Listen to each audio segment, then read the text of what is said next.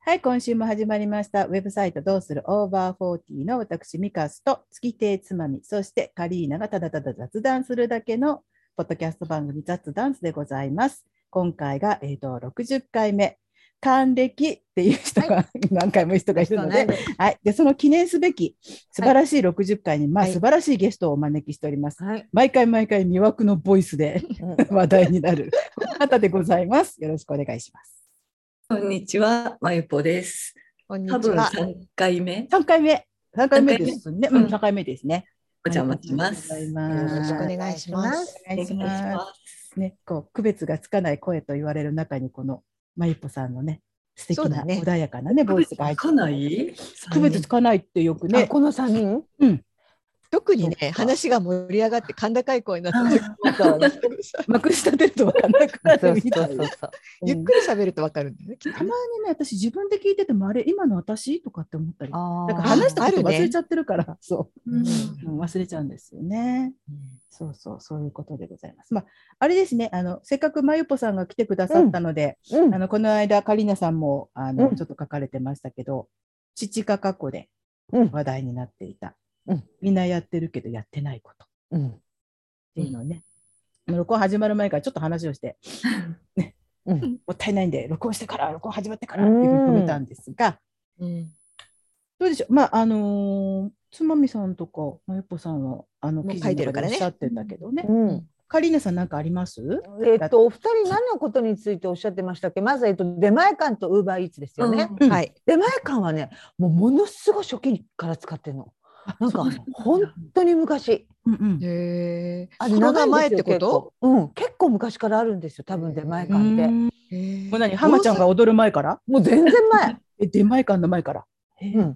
うん、大阪が発祥なのかわな。かんなあい。そうすかもごい。ねで、で、じゃあでも今はあんまり使ってない。ウーバーイーツはないんですよね。まあ一人使ってみたいなと思うけどう、ん一、人だからあんまり頼む必要もなうんかうっんたりして頼んでない。カリーナさんのエリアはウーバーイーツ使えるんですか使います使います。はいはい。うんうんうん。いつもあの三千円チケットみたいの入ってますよ。うん初回三千円オフとか二千円オフとか。へえ。買い方もわからない。食私もわからない使い方も。べたい、注文したいお店に頼むの？うウんーバうーイんーあツの、うん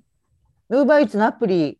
をアプリそうアプリをダウンロードするとそうそうできますとよ。もう注文可能な店がずらーっと出てきますよ。本当にたくさん。だからかつこれまで頼めなかった出前屋さんみたいなとこにも全然頼めますようね。んうん、もちろんマックとかもあるし、うんファストフードもあるし、うん、へレえストランも。それって自分の住所を入れるからわかるの？そうそうそうそう。そうなんかね、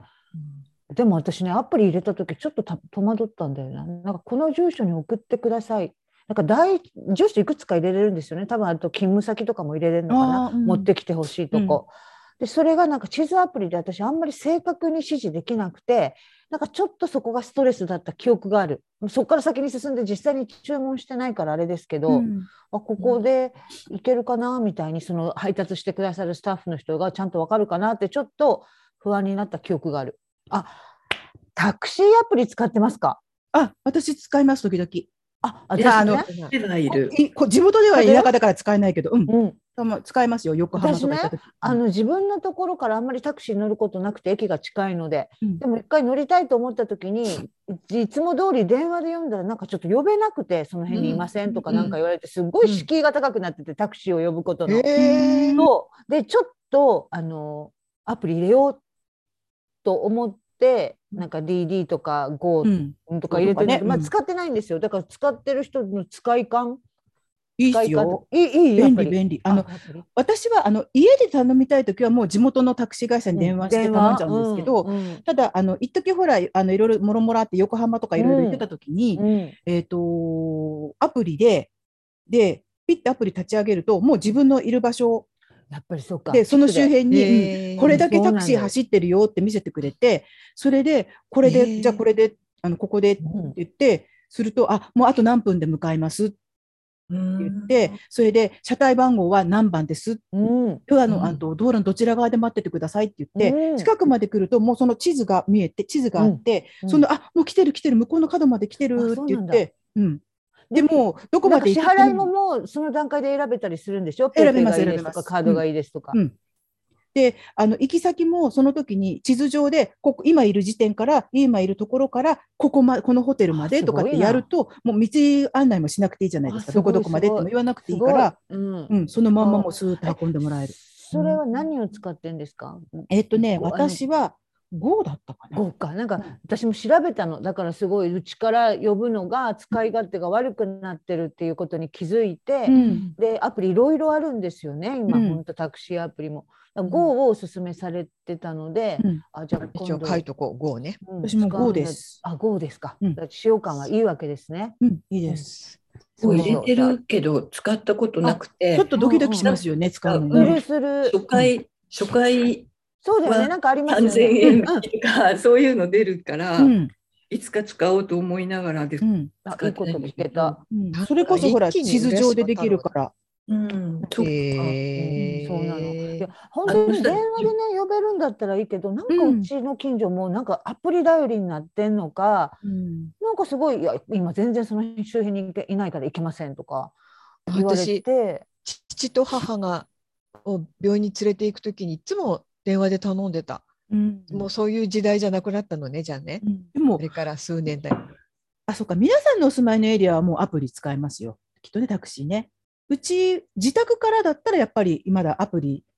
そのエリア外ですって言われちゃうので、そうかそうかんそうかれはもう地元で電話あしていい。のタクシー頼むとプラス300円取られてたんですけど、うんそれはどうなんですか？そのげえ芸者料金ってやつですかね。うん GO, GO はね、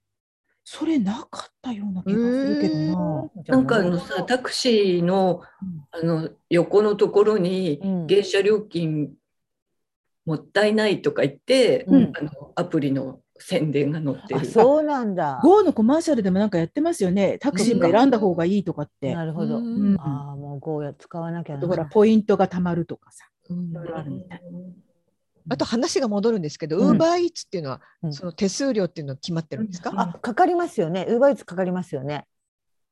私、うんウーバーは頼ん私はあの出前館しか、うちウーバー県外なんで、出前館は、えっとお店によって出前料250円なんかかかあるっこたと、かうんあと、だと思う金額以上だったら無料とかっていうのもある。あ、うん、あそっかそっか。うん、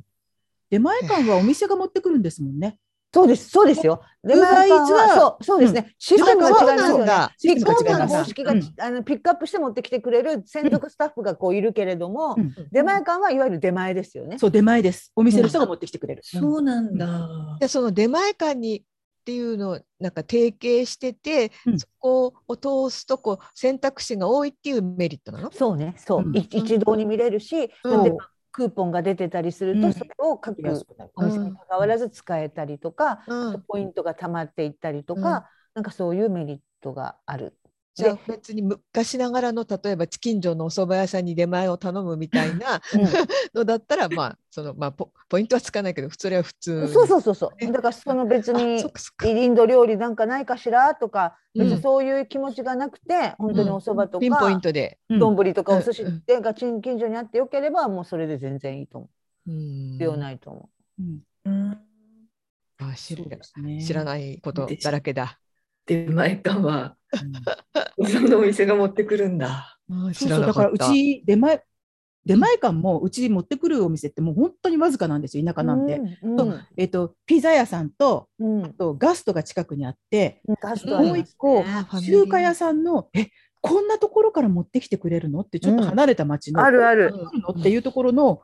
えっとね、大体頼んでから4、50分かかるんですけど、うんうんそこに一度頼んでみたら、うん本当に当たり前だけど、本当に持ってき て、そう本当に持ってきてって言うんだけどねわ。わかる冷やかでしも会その感覚わかる。そうで、うんあの多分町町町中華なんですよ、本当にちっちゃい。で、うんだけど来たのが言葉からして多分本当に中国の方で、うんであのちゃんと保温のこうケースに持ってきたんで、うん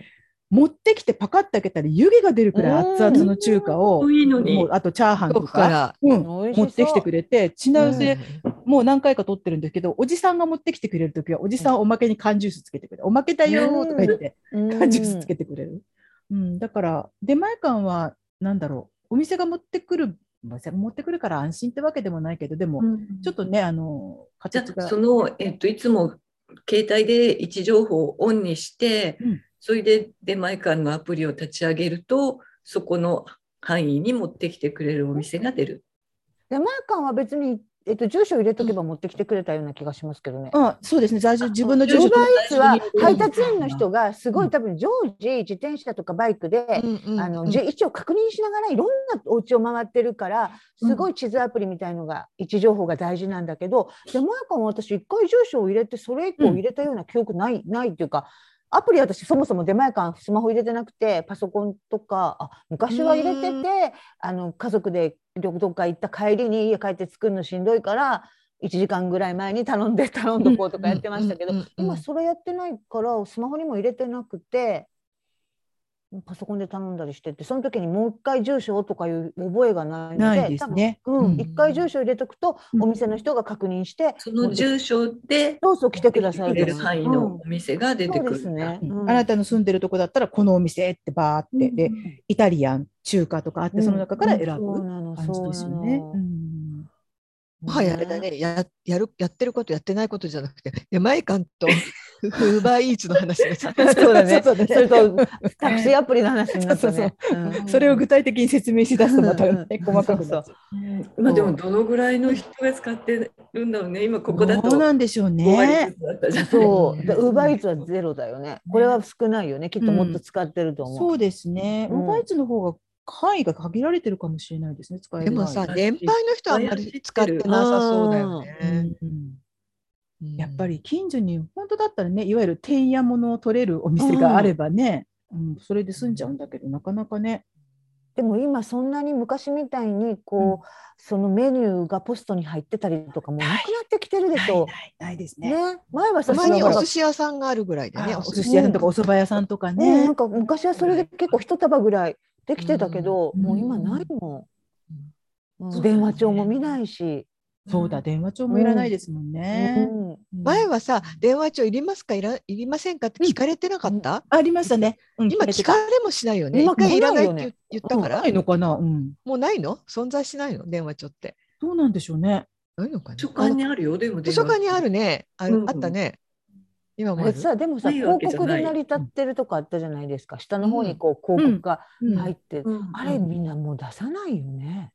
ねえそうか昔さ、ほら、うんうんうん引っ越し屋さんってさ、あいうえお順にあもう頼む人多いからさ、うんアートアート引っ越しセンター引っってそれで当てたんだけど、ああなるほどね。のその次に出たのがアークで、都より上じゃないですか。うんうんうんうんでもうなんかその辺の戦争みたいになったらしいよね。なるほど。最初あるある愛愛なんとかがは上だったんだけど、うんうん伸ばし棒の方が先に出るっていうことが分かっそてう、なんだ。でアートのその女性の社長だったらしいんですなけんどと、か清野さん、うん、寺田そうそうそうそう。うんあの人がその電話帳の一番最初に載せるっていうためにアートって名前にしたって、ねえ、すごい。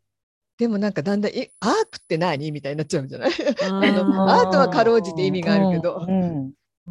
えなるほーどだねから今だったら検索の上に出るような工夫みたいなのそがうそう当時ね,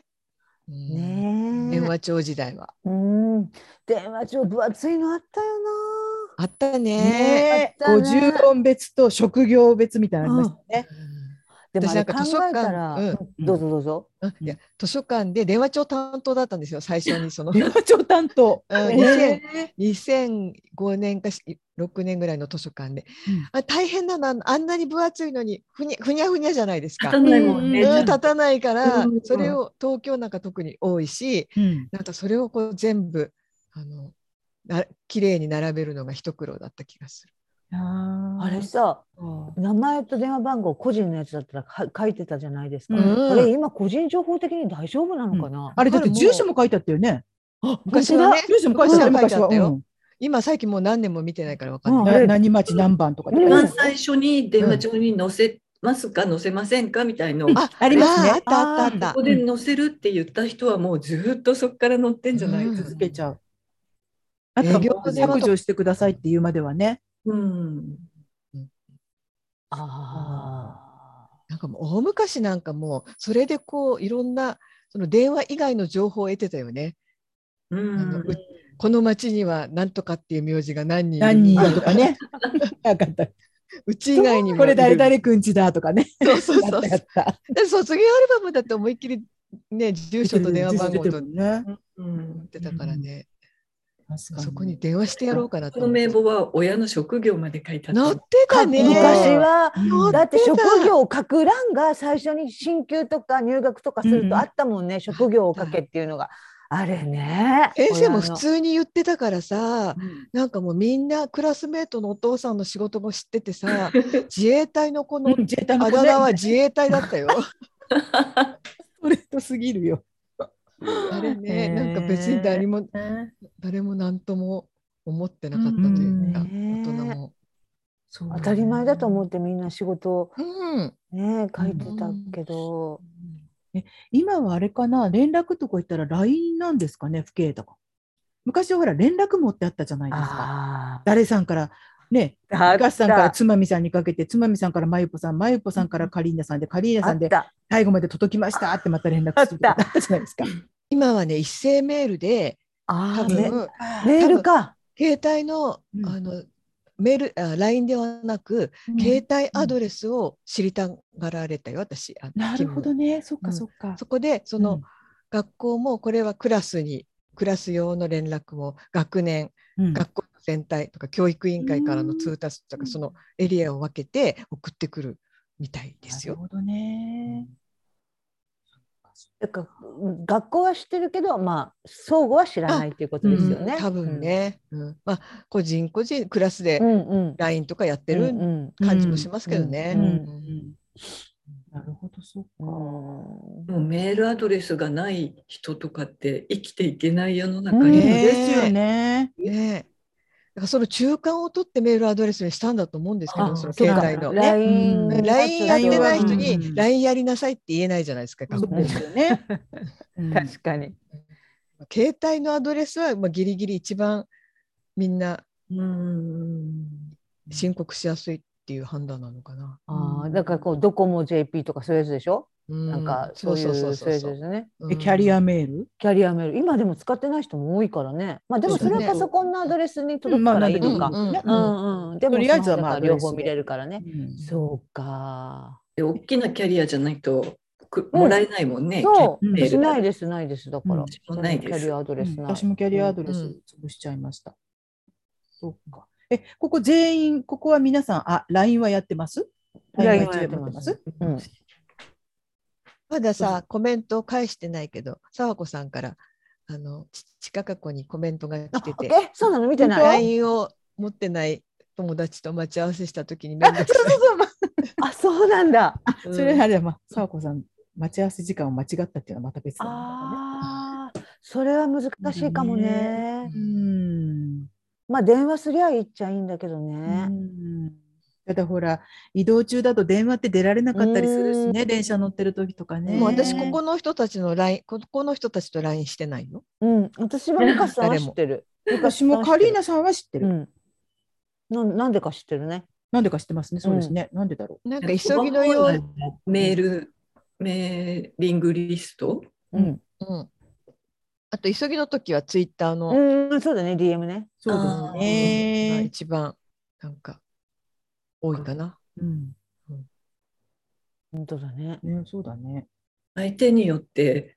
分けてるよね。うんなんか、うんこの人には TwitterDM とうか、ん。たまにごっちゃになっちゃったりしてね。うん。うん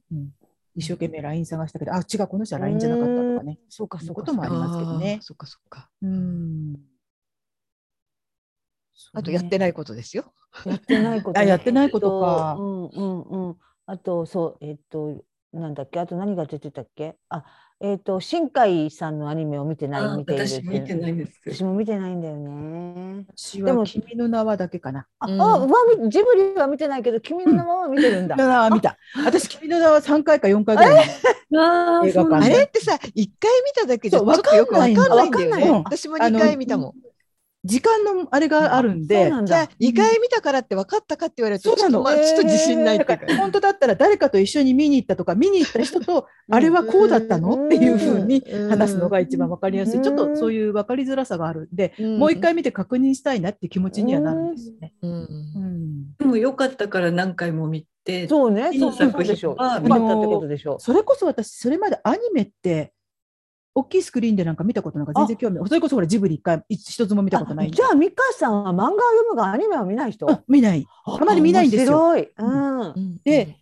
だけどあの一応なんか総理が面白そうだからと思って見に行ったら、あ今のアニメーションってこんなに綺麗なんだってあそうそうそういう驚きがあるよね、あれにはね。あのしあと新宿とかさしちょっと見たことある、見知ってるその街の光景が、うんこんなにこう綺麗に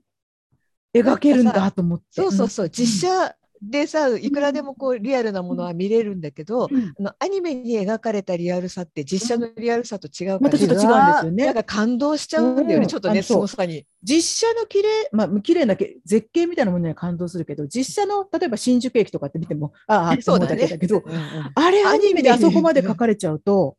へえって、そうそうそれはちょっと、びっくりした。うん、あの、あれはは見ましたあのえっとあののんさんが声優さんをやったこああ、の見てないです。この世世界界のの方見ましたうんはいは、あ、見た。なんていうタイトルでしたっけこの世界界この世界の片片隅隅あそうそうでうん、私あれ好そきですよ私も見ましたうん、あれよかった、すごいよかっ。よかったたうん、うんそれは見てるんだ、つつまみさんは。うん。私もそうですね。ジブリもよく見てますし。何回もじゃあ見た映画ってあり ますそういうふうに。私、それと、あとあれ。ボヘミアン・ラプソディ。ああーれはあれはやってまし4たね回ぐらい見た。うん4回で1回は、えーあの、なんだっけ、4D とかいう座席が動くやつで見あ、た。すごい。えー、雨のシーンだ。だと雨降ってくるの。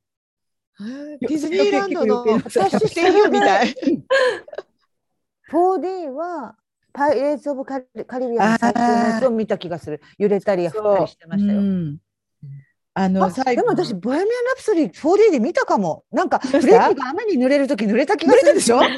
で、フレディじゃないし、あの、相手側の女の子が、あの、タクシーに乗ってる女の子になると雨が止まって、気まがたすフレる。ディになると降って、で、あと、最後のライブの時も、あの、ドローンみたいに上から俯瞰でピューンっていく時に、自分の椅子もブワーンってな入っんてくだっる。けなんか見たような気がするな。そうだよ、4D みたいって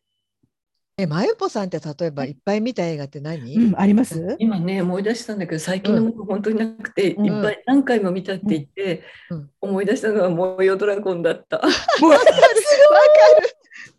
すごいなんだかんだで何回も見てるよ。思い出したけどえ、待って待って、70年代にそれとももっと後に一番最初多分70年代うん。学校の帰りに渋谷で見たかなって、うんでですね。その時も続けて2回ぐらい最初に見ああの入れ替えがない時代だったから、あ。 2回見てその後も何回も見てるえー、私一回もないんですよ。私も一回もない。そうなんだあでも美香さんとかあんまり記憶記憶がないじゃないか私多分小学校56年でそうだね、もううん、もうすっごいもう男子が夢中になってヌンチャク振り回してたの覚えてるんですよ。うん美香さんもうちょっとちっちゃいから、そうだうねん、自分で映画に行くっていう年じゃなかったんじゃないかな。そうかもしれないですね。うんう、ん。衝撃でしたよねでもあの「燃えよドラゴン」っていう。そうもうなんか映画見て出てくると自分も強くなったような気持ちになれて美川さん、あの、考えるな、感じろとか、この間、どんとう言んってたから、あピーの、見てんのかと思った。あそこだけ。だったそいや本当すごい人。気でしたよ。うん。うんうんもう、なんか人気の時は死んでたんだよねそう。死んでたっていうのもそうかそうか。うん別みたいな人になっちゃった伝説の人すですよね。。だっうて、んうん当時あのスクリーンとかロードショーという映画雑誌買うと、もうノラ・ミャオっそうていよねうその相手役の女性があそう、 1野位良で美したもん。そう、覚 そえうて、ますノラ・ミャオ。野良美をほら覚えてて。ちミャオょっと、あの、島田陽子みたいな顔してた。島田よ。 それで1さ位、だったもん。あまりにもああののシリーズが人気で相手役が。ドラゴン危機一発かなんかだと、そのマリア・イーっていうさ、そこに出た人すが、ごいよあ。のテレビでやると一躍一位になるのだ。次のわかるわ。もうわかる。これはね、もうよ若い時に見てるから名前がすり込まれて忘れないんだね。ロほードらシほョーらああるるああるる。ある。 あのそう記憶テレビであるあるテレビで放送されると次の月の人気投票がガラッと変わる変のわよるねからだからあねのあのあ何恋あなんとかのメロディーとかだったらそうあ小の必さなず恋のプメレロイシディーーハイドがはいるね。そうプレイシそうーハイドがそ出うてくるんだになよるんね。だ。クレスターもね。 そうマクレスターもでね。した。私はほら何しろ中学校の時にいつもロードショーを読んでいる女としてクラスメートの中では有名ないや、えーわかる私も読んでたよ。結構高かったよね、でも。うあん、の分厚かうん分厚くてちょっとうん大きいなんかイメージありますよねあ。れね多分毎月は買えなかったからななんか友達とこう交代してうんうん読んでた回し読みしてたと思う。とだからこう女優さんだったらジャクリーン・ビセットとかが結ジャ構ク出リてーンくるビセットないですか。キャンディス・バーゲンとキか。ャンディスバーゲンすご花いの綺ね。麗な ね。花が綺麗なのよね。花の形が。キャサリン・ロスはちょっと個性的な顔だったそようね。ね。卒業ね。うんうん。なんで明日に向かって打てとかがキうんャキャサリン・ロスなんだろうとかなんか思ったりして。うんねバーブラ・ストライザンとかね。うん。バーブ強ラ・くスライザね。ンとね。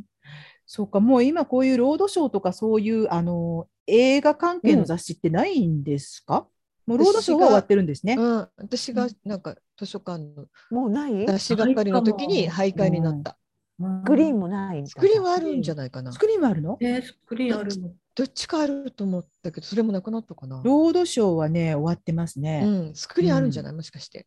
あれもさだから本当にそのスターの顔をさ、うんきちんと見れる機会がもうあんまりなかったからさ、うんうんそういう雑誌「ミュージックライフ」とかでもそうだけど、うんその紙面で見ないと、うん他にねネットでも見れないしそうそうそう。一年に一遍さ、うんあの、スター年間っていう、あ の、何じゃあ、でどんなうん、あの、別冊のね、赤、ブロッあクみたいなのでしょうんだスターが ABC 順にそうぞ載ってあて、うねんあれがすごい楽しスみ。クリーンはまだあるんですかあります。あるんだ1946年からですってう。わまだ近代映画社なそうの近代映画社。あそそううです、そうです。近代映画社です。昔さ、近代映画っていうさ、明星と平凡みたいな雑誌もありましったよた。ね近代映画ってあった雑誌。うんアイドル系のねう。んーえそれはあ明星平凡みたいななな日日本本だったんですのか、えー、アアイイドドルルが、えでー、もさ、ロードショーとかさ、明星って集英社じゃないですかうん。集英社ってすごい写真が綺麗で、なんか同じ女優さんなのに、ロードショーだとすごく美しくて、スクリーンだとなんかそばかすとか肌のあれとかが、すごい。もおーうロードショーはね、すごい修正してたんだと思う、今思うと。こううんフォーカスがかかってて。だかうら、んグラビアを見るならロードショーで、うん記事の内容を読むならスクリーンって、あー悩ましいところ。悩ましいところだった。うん明星とね平凡もちょっとそういうところがあった。うん写真が綺麗なのは明星だけど、なんとなくこう、マガジンハウスってちょっとこだわりがあるじゃないですか。うんだからうん平凡の記事の方が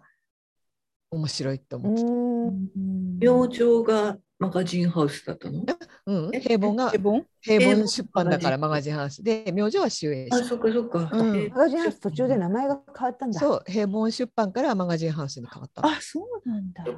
かマイプさんなんかそういうこう、まあ、アクション映画からうん日々リスナーじゃないやその見見てきて、うんそこからの映画映画変遷っていうのはどっちへ行くんですかえーそう高校生の時にだから「模様ドラゴンで」うん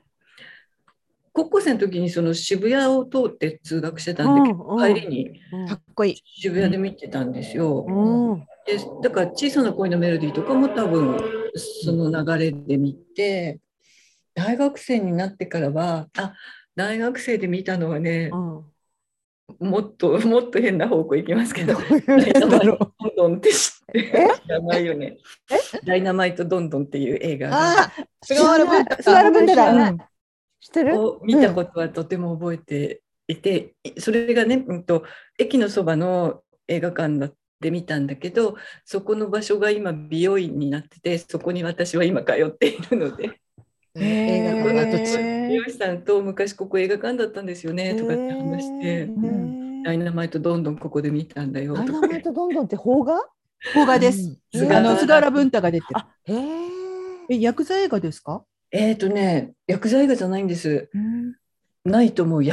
球映画かな。えっとね、エスカレートするヤクザの抗争を民主的に解決しようということで、うん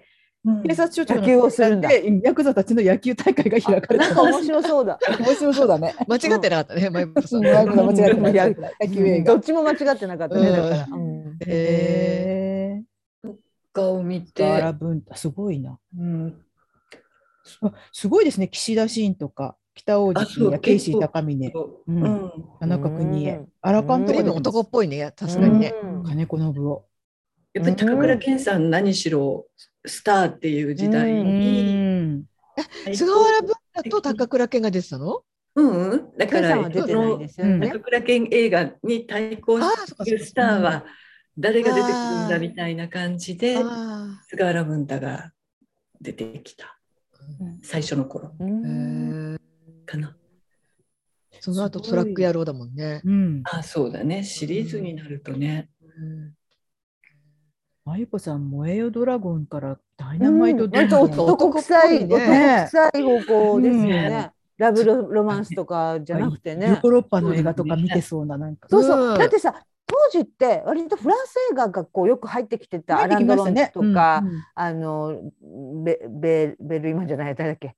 イングマル・ベルイマン、うん、違う違う、そっちじゃない、監督じゃなくて俳優さんのさ、イングリッド・バークマン違うじかゃあじゃあ男性男性、アランドロンともう一人、ジャンポール・そうそう、ベルモントとベルかモさン、ト。の新作がどんどん入ってきてたじゃないですか、うん割とフランス映画の時代でもあったと思うんだけど、うんうんそういうのは見ず、あんまり見てないですね。あのうんなんだっけ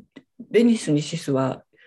フランスじゃない、ベルイマンベベルトルッチ、ああうーんイタリア映画うんうんーあイタリアア映画じゃないなんね。うんえ誰が出たんだっけあの美少年なんだけどちょっとあのあまり当時だからすごいこうそっちで取り上げられてまあすごい辛かったっていうのでちょっとこうあの映画界の性加害の一つの歴史みたいにちょっとあうんー今はへなー語られてるところがちょっとあると思うあの映画も。うんそうなんだそうだね。美少年っていう人たちが結構出てきた時代だったかも。うんうーんルノー美ベしいル人レたーちとがかね。ルノーベルレってだね個人教授とか、あーそうだな髪の毛くるくるん見たて見たよ見たよそれ何遍も見てるよ私。なな人ナ教タリ授ーっウてッナドタリー・ドローンナドタリローンそナタリーうナタリーウッドじゃなくてナタリードローンうだんそう見たななんか憧れたなアラン・ドロドーローンンあ個人生活かあれはアラン・ドローンの映画あ誰だったっけ女優さんえーっとねこうこう髪の毛がこうちょっとくるくるっと してるカカーリー 帽の子かぶってんだよね帽子かぶってるのルがー知ルらないさんころがわかその頃の映画だったらもう本当にるわかる すごい華やかな顔の女そう優さんそようねそうそうそう、うん、あの一時すごい人気が出た。しあ、しじゃないやったわなんかご詩めっんぽいゆ。かさんごめんねしなんとかじゃない個人生活、個人生詩、じゃあこう個人生活 で詩、しじゃないそれよりシル先ビーじゃにないなんだっけし調べる先に思い出したい。シルビーじゃゃないや、シシシャロット違うね。シリンゼー・ワングレじゃない。人生枠なんじゃないこれはポセイド・アドベンチャーだ。わあもうすっごい名前が出てくるね死でしょうん死る死でしょ死だよ死だよ死だよ知るファーストネームは死ほらやっぱり死なのよ、うんもうファーストネームじゃない方の最初はロくるくる私名前聞いてもわかんない人くだ。るダメ。って言ってギブ、ギブ。ギブギブギブ うん、ギブオッケーシドニー・ロームああ、そうだった。シドニー・ロームだ。これ聞いて髪の毛くるくるだよね。一緒に、うん、一緒にこんなにセクシーな人だよね、こんなにちなみにあれねえっとあれあれはねアランドロンがね政治家の役なんですようんあ会いたくて会いたくて会えなくてねあ懐かしい覚えジャヌ・モローーも出てますあ、へえ。エレベ、死刑台のエレベーターで、うんうん。その頃色の、を思い出せるなんてもうその頃はう思い出せるんだよね。アランドロンの映画ってさ、一年にに二本ぐらい来てましたよ来てね。たよ来てたよコンスタントに10時間とかね本当に来来てた。アラアンランドロドロンンはは本当本当にに美男美男の代名詞でしたうから、ん当時。だ ってうんでもやっぱ太陽がいっぱいのアランドロンが一番こう、綺麗でした若よかねった。しね。うんまた86歳で健在なんだうんアランドロンってダーバンの宣伝に出ててさ、うんでダーバンにするんだけどさ、ダーバン、ドゥドゥドゥドゥドゥドゥってやつね。だからほら外国の俳優さんで言えばアラン・ドロンだし日本だったら石坂浩二みたいな時代あったじゃないですハかン。サムの代名詞みたハンいなサね。ムの代名詞。二丁目、二丁目ね三、三番地とか、あの朝岡瑠璃子と出てそうるそうドラそうそうマとかそうね。うんうんそうなの。今も生活。感のないドラマね。そう。そうそうそう。なんか家の中に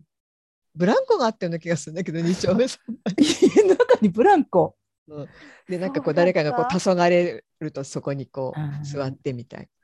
あ、見たい二丁目三な。番地。昔のそういうドラマってちょっと見たいですよね。見たい。うんうんありがとうって結局さ、うんなんか水前寺京子みたいな庶民的な人があの石坂浩二と恋愛に落ちる陥るっていうんで、みんながこう夢中になったって言われてますよね。うんあー見初められるっていうんですか今今はちょっとまずいかもしれない水前寺清子が看護師さんで、うん石坂浩二はお医者さんの経営のね、お医者あーさんみたいな感じでしょ。まあもうそれだけど、うん石坂浩二が水前寺京子を好きになるっていううんところにそうそうそうそう決めちゃなっんたかこう、うん当時さリボンのさ陸奥英子の世界とかでも女の子はドジでさ自分に自信がなくて、でもクラス一のイケメンがそのドジな子を好きになるっていうストーリーがみんな 好きやったやん。まあおしゃべり会談だってそうだよね。ねちょっとねあみんなそれが好きだそうだったよね。ね自分はこのままさして容姿も良くないところがなんかそこの中にあるすっごいいいところを勝手にイケメンが見つけてくれるっていうのそうみんな好きだったよキねャンディーキャンディーだってそうですもんね。美うん子そとかねうだよ。あそうだねみんなそうだったね。みんなそうだったよね当時ね、うんうん、普通の女の子がうん愛されるっていうようなこうみんな好きだったねあれなんであんなにあんなストーリーが王好子きだった様が現れると思ってたんですね。ねねうんでも今の韓流ドラマもそういうの引きずってるよね。あー確かに、うん。そうかもしれない。うん多身少分のはね一部女性もいやもって今もかなり女性韓流ドラマの女性も主張するようになってますけどうんうんうんね。うんまあ私が見ていないでそうあだそうだそうよだね。一時にそう書い元たはといえばそうだやっていることいないことだったんだ。うんうんそうそうそうそうだな。でもそうなのかつてのフラ行ってンス映は画の戻り行っ懐てはか戻しりいで女優さんを喋りましょうじゃないんそだうよ。そうそう。まあまあまあね。そうか。えー、あとね私さんはお料理関係はみんなやってるって、一通りあのねつまみさんがやってないってう言っん。たことは一通りやってますけど、途中で放棄してるけどね。なんだっけえーだとからぬかちょっとした床でぬかつかそうつそけうるそとう。か梅干し作梅干るしとかとかやってましたけど梅干しはねうち母がやってたんで、うんう。ん、見よう見まねでやったけどうまくいかなかったからやめちゃった私は。うまいよ。うんうまいよ美香さんうん梅干し一回入れて何回うん一緒に入れてくれてたけどめっちあゃあ、美味しかった。そっか柔らかくてね美味しくて。もうめんどくさいなと思ってやらなくなっちゃいましたけどね。一応紙でこういろいろやってみるんですよ。うんでも家のこう家で普通にそういうのを親が作ってたりしたらちょっとハードルは下がるのかうもしれない。んう。うんんかもしれないそでうだすとね。思う。うん。そうだよね。逆もしかりでね、あねの、他のうちでお母さんとか誰かがこうちゃんと手作りとかでやってることをうちではもしかしたらチンとか冷凍とかで済ませてるものもあるだろうしね、逆うにんね。うんうん。うん面白いねこのやってることやってないことう。ん私だってあのーコロナ禍ここの前も、ま、話しましたけどうん手洗いとマスクはしたけど消毒は一回もしてないもん。家とえか。あ出先でい家やでもちろん出先のあのうんスーパ今ーと度はやかるそういうのはやりますよ。うんでも自分で買ってない。うんこれもだからみんなやってるけどやってないことの一つだと思ううんんでも私確かに家に帰ってきてうち玄関に置いてあるんですけう。ど、うんでも家に帰ってきた時ってそのまますってあの手洗いに行けちゃうからとうん思ってるとこもあるかも。うんうんで最初の頃はそう拭いてな歩のいたけどね最初の頃ねうん最初ものうな頃な何がいいのか悪いのかか分かんなくてそ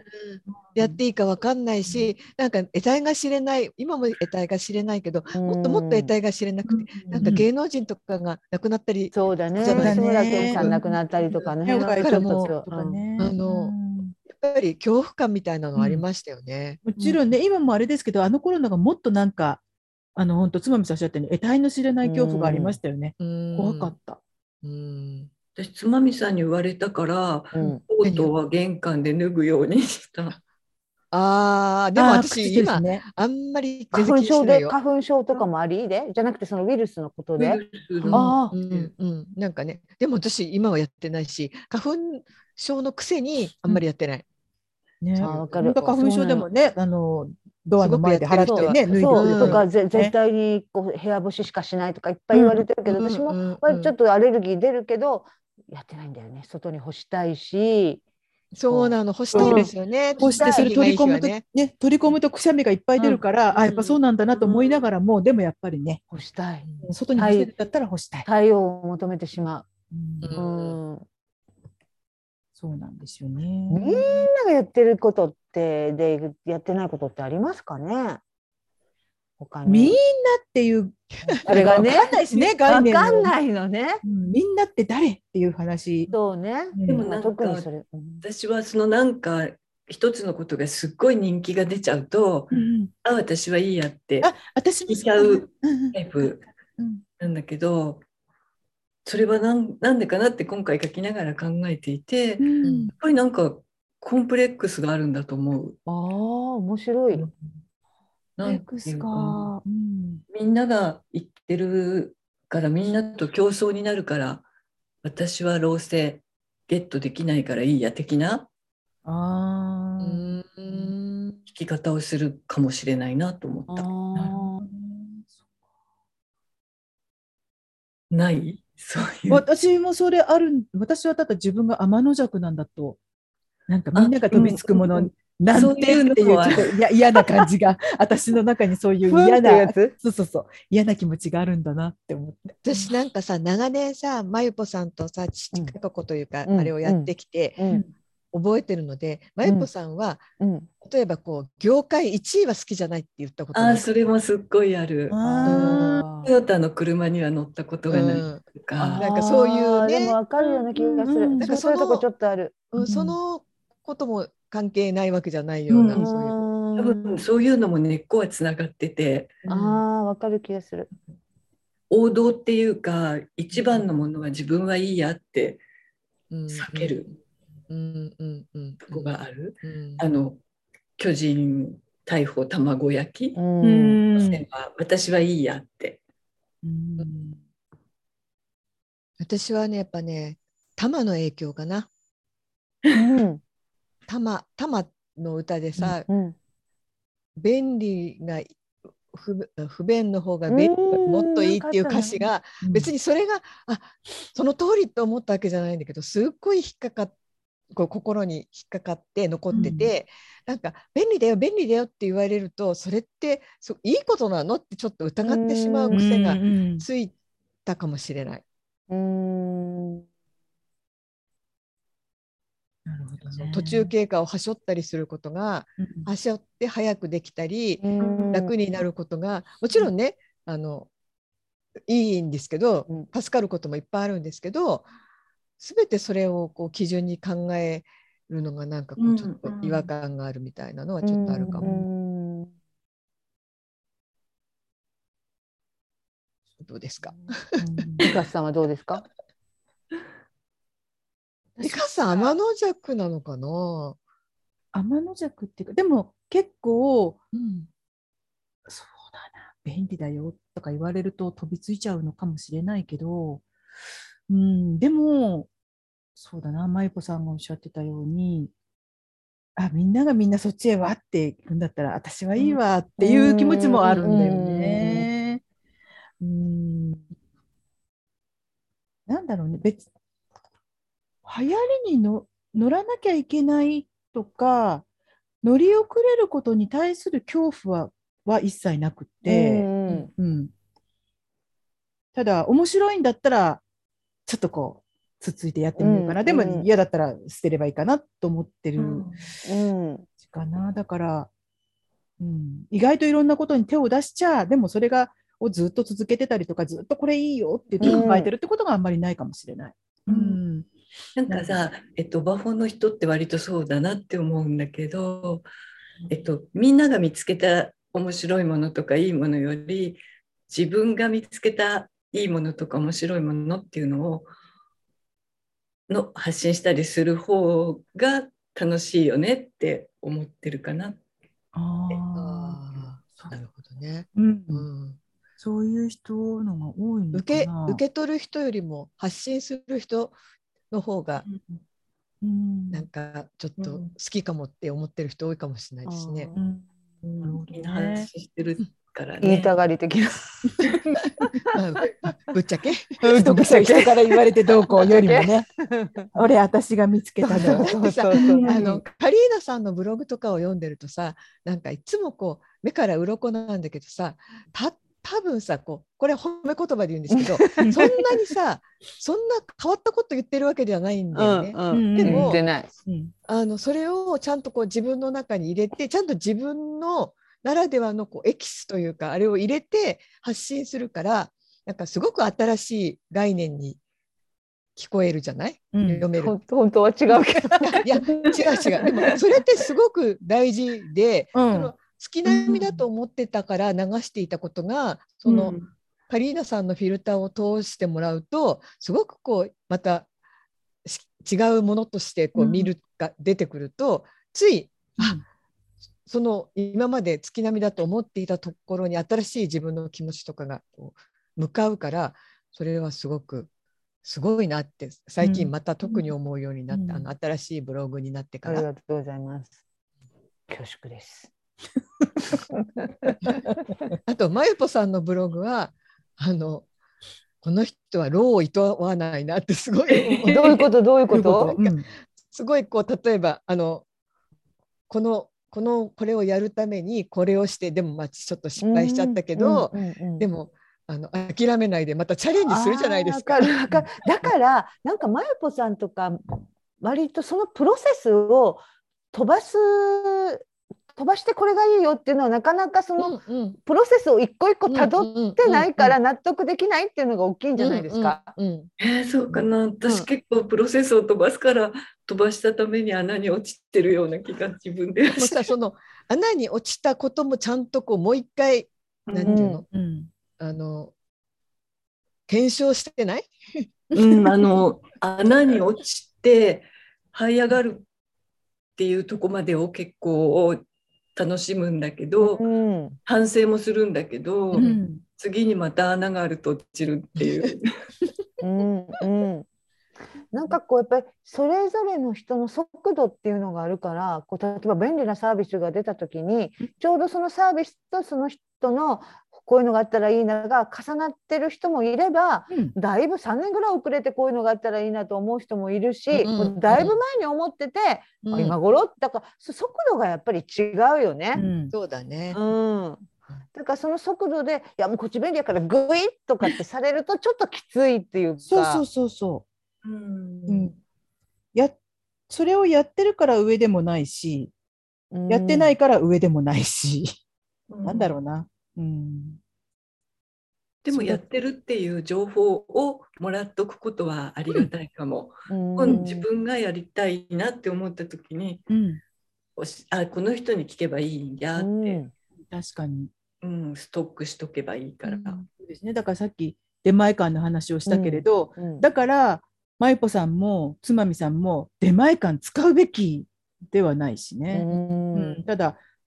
ある時にふっとものすごい疲れてどうしようもないやと思ったら、あうんんそういえばカリーナさんとミカさんが出前館ってっそてう言ったら面白いですようんね。私はもうタクシーアプリに対してはもうだん今すごく今ので今回の三橋さんの話で積極的になりましたよ。うん使おうと思った。だって本当タクシー呼びにくいからここがうん本当に、うん、使おうと思った。ねなんかさやってないことって別に大層な理由があるわけじゃないじゃないそうなの。ないないない。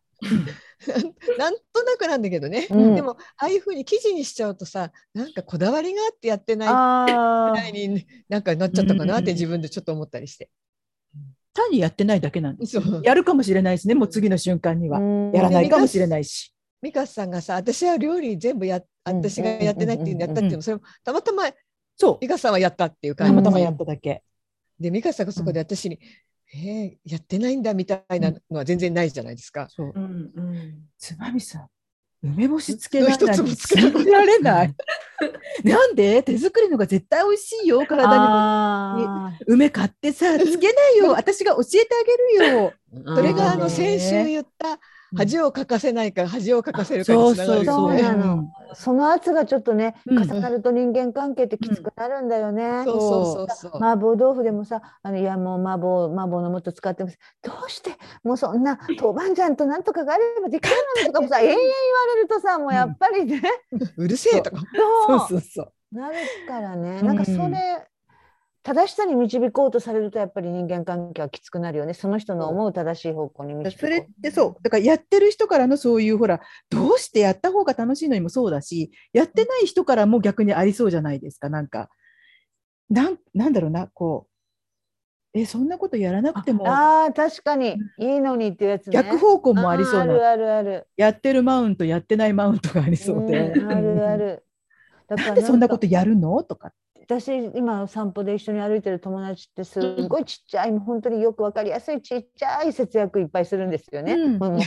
うわかるうんそれとかあのポイントとか歩きながら、私は貯めてないけど歩くポイントも動画をいっぱい見ながら貯めて、でその和音ポイントに変えるとかそういう可愛いこといっぱいするの。ところがうんスマホは家族全員で5万ぐらい払ってるんです よ。でうん高いよね。で高いさそれをさいつもさ高いわ高いわとかさうん言うわけ歩きながら、うんでさこれどう考えてもいやうん君節約の場所ちゃうやんと思うけど、うんでもやっぱりもうそれはもう面白いなと思って聞いて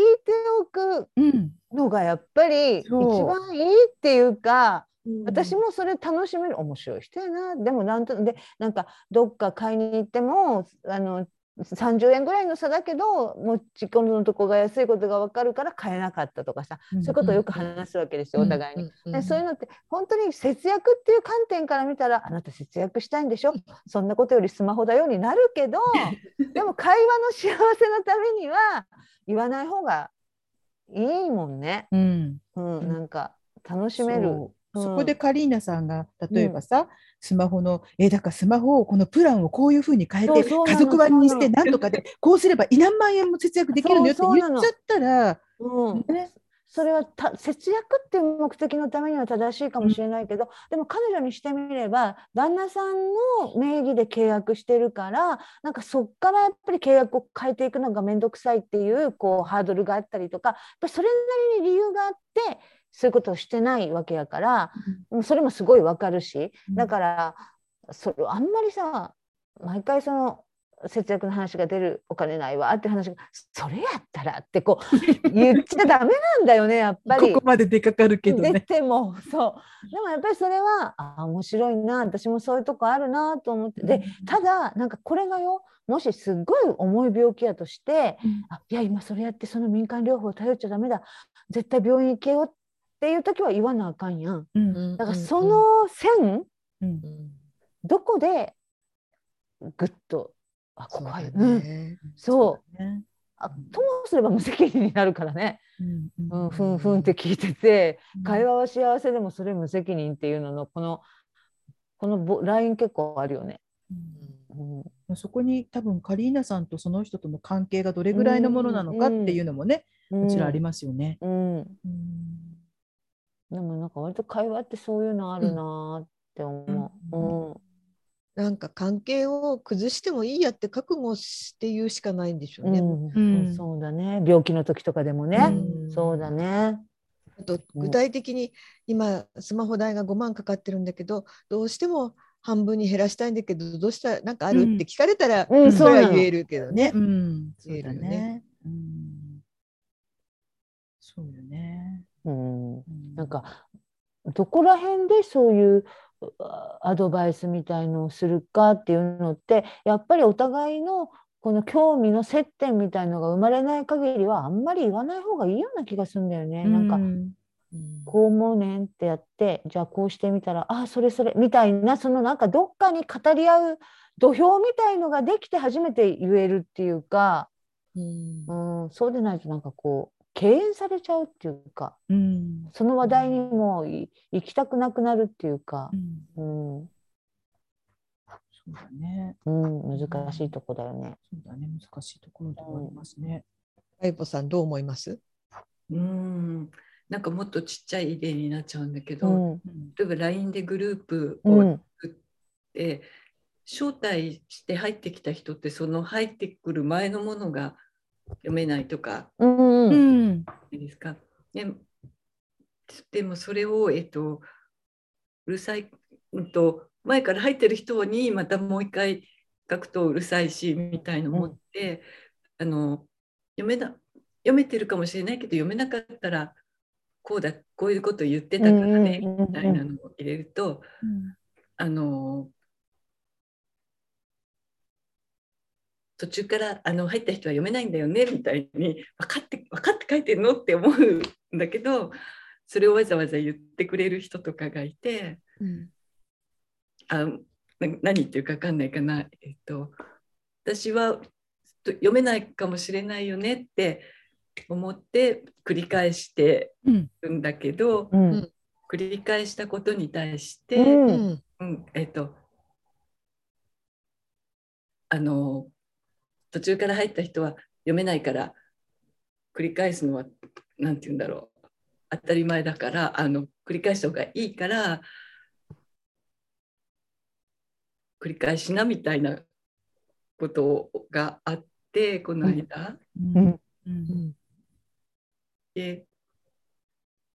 分かってるのに言わないでってちょっと思った。ちょっと待って待って。ええーちょっと待ってどういうこと？えーだからとね、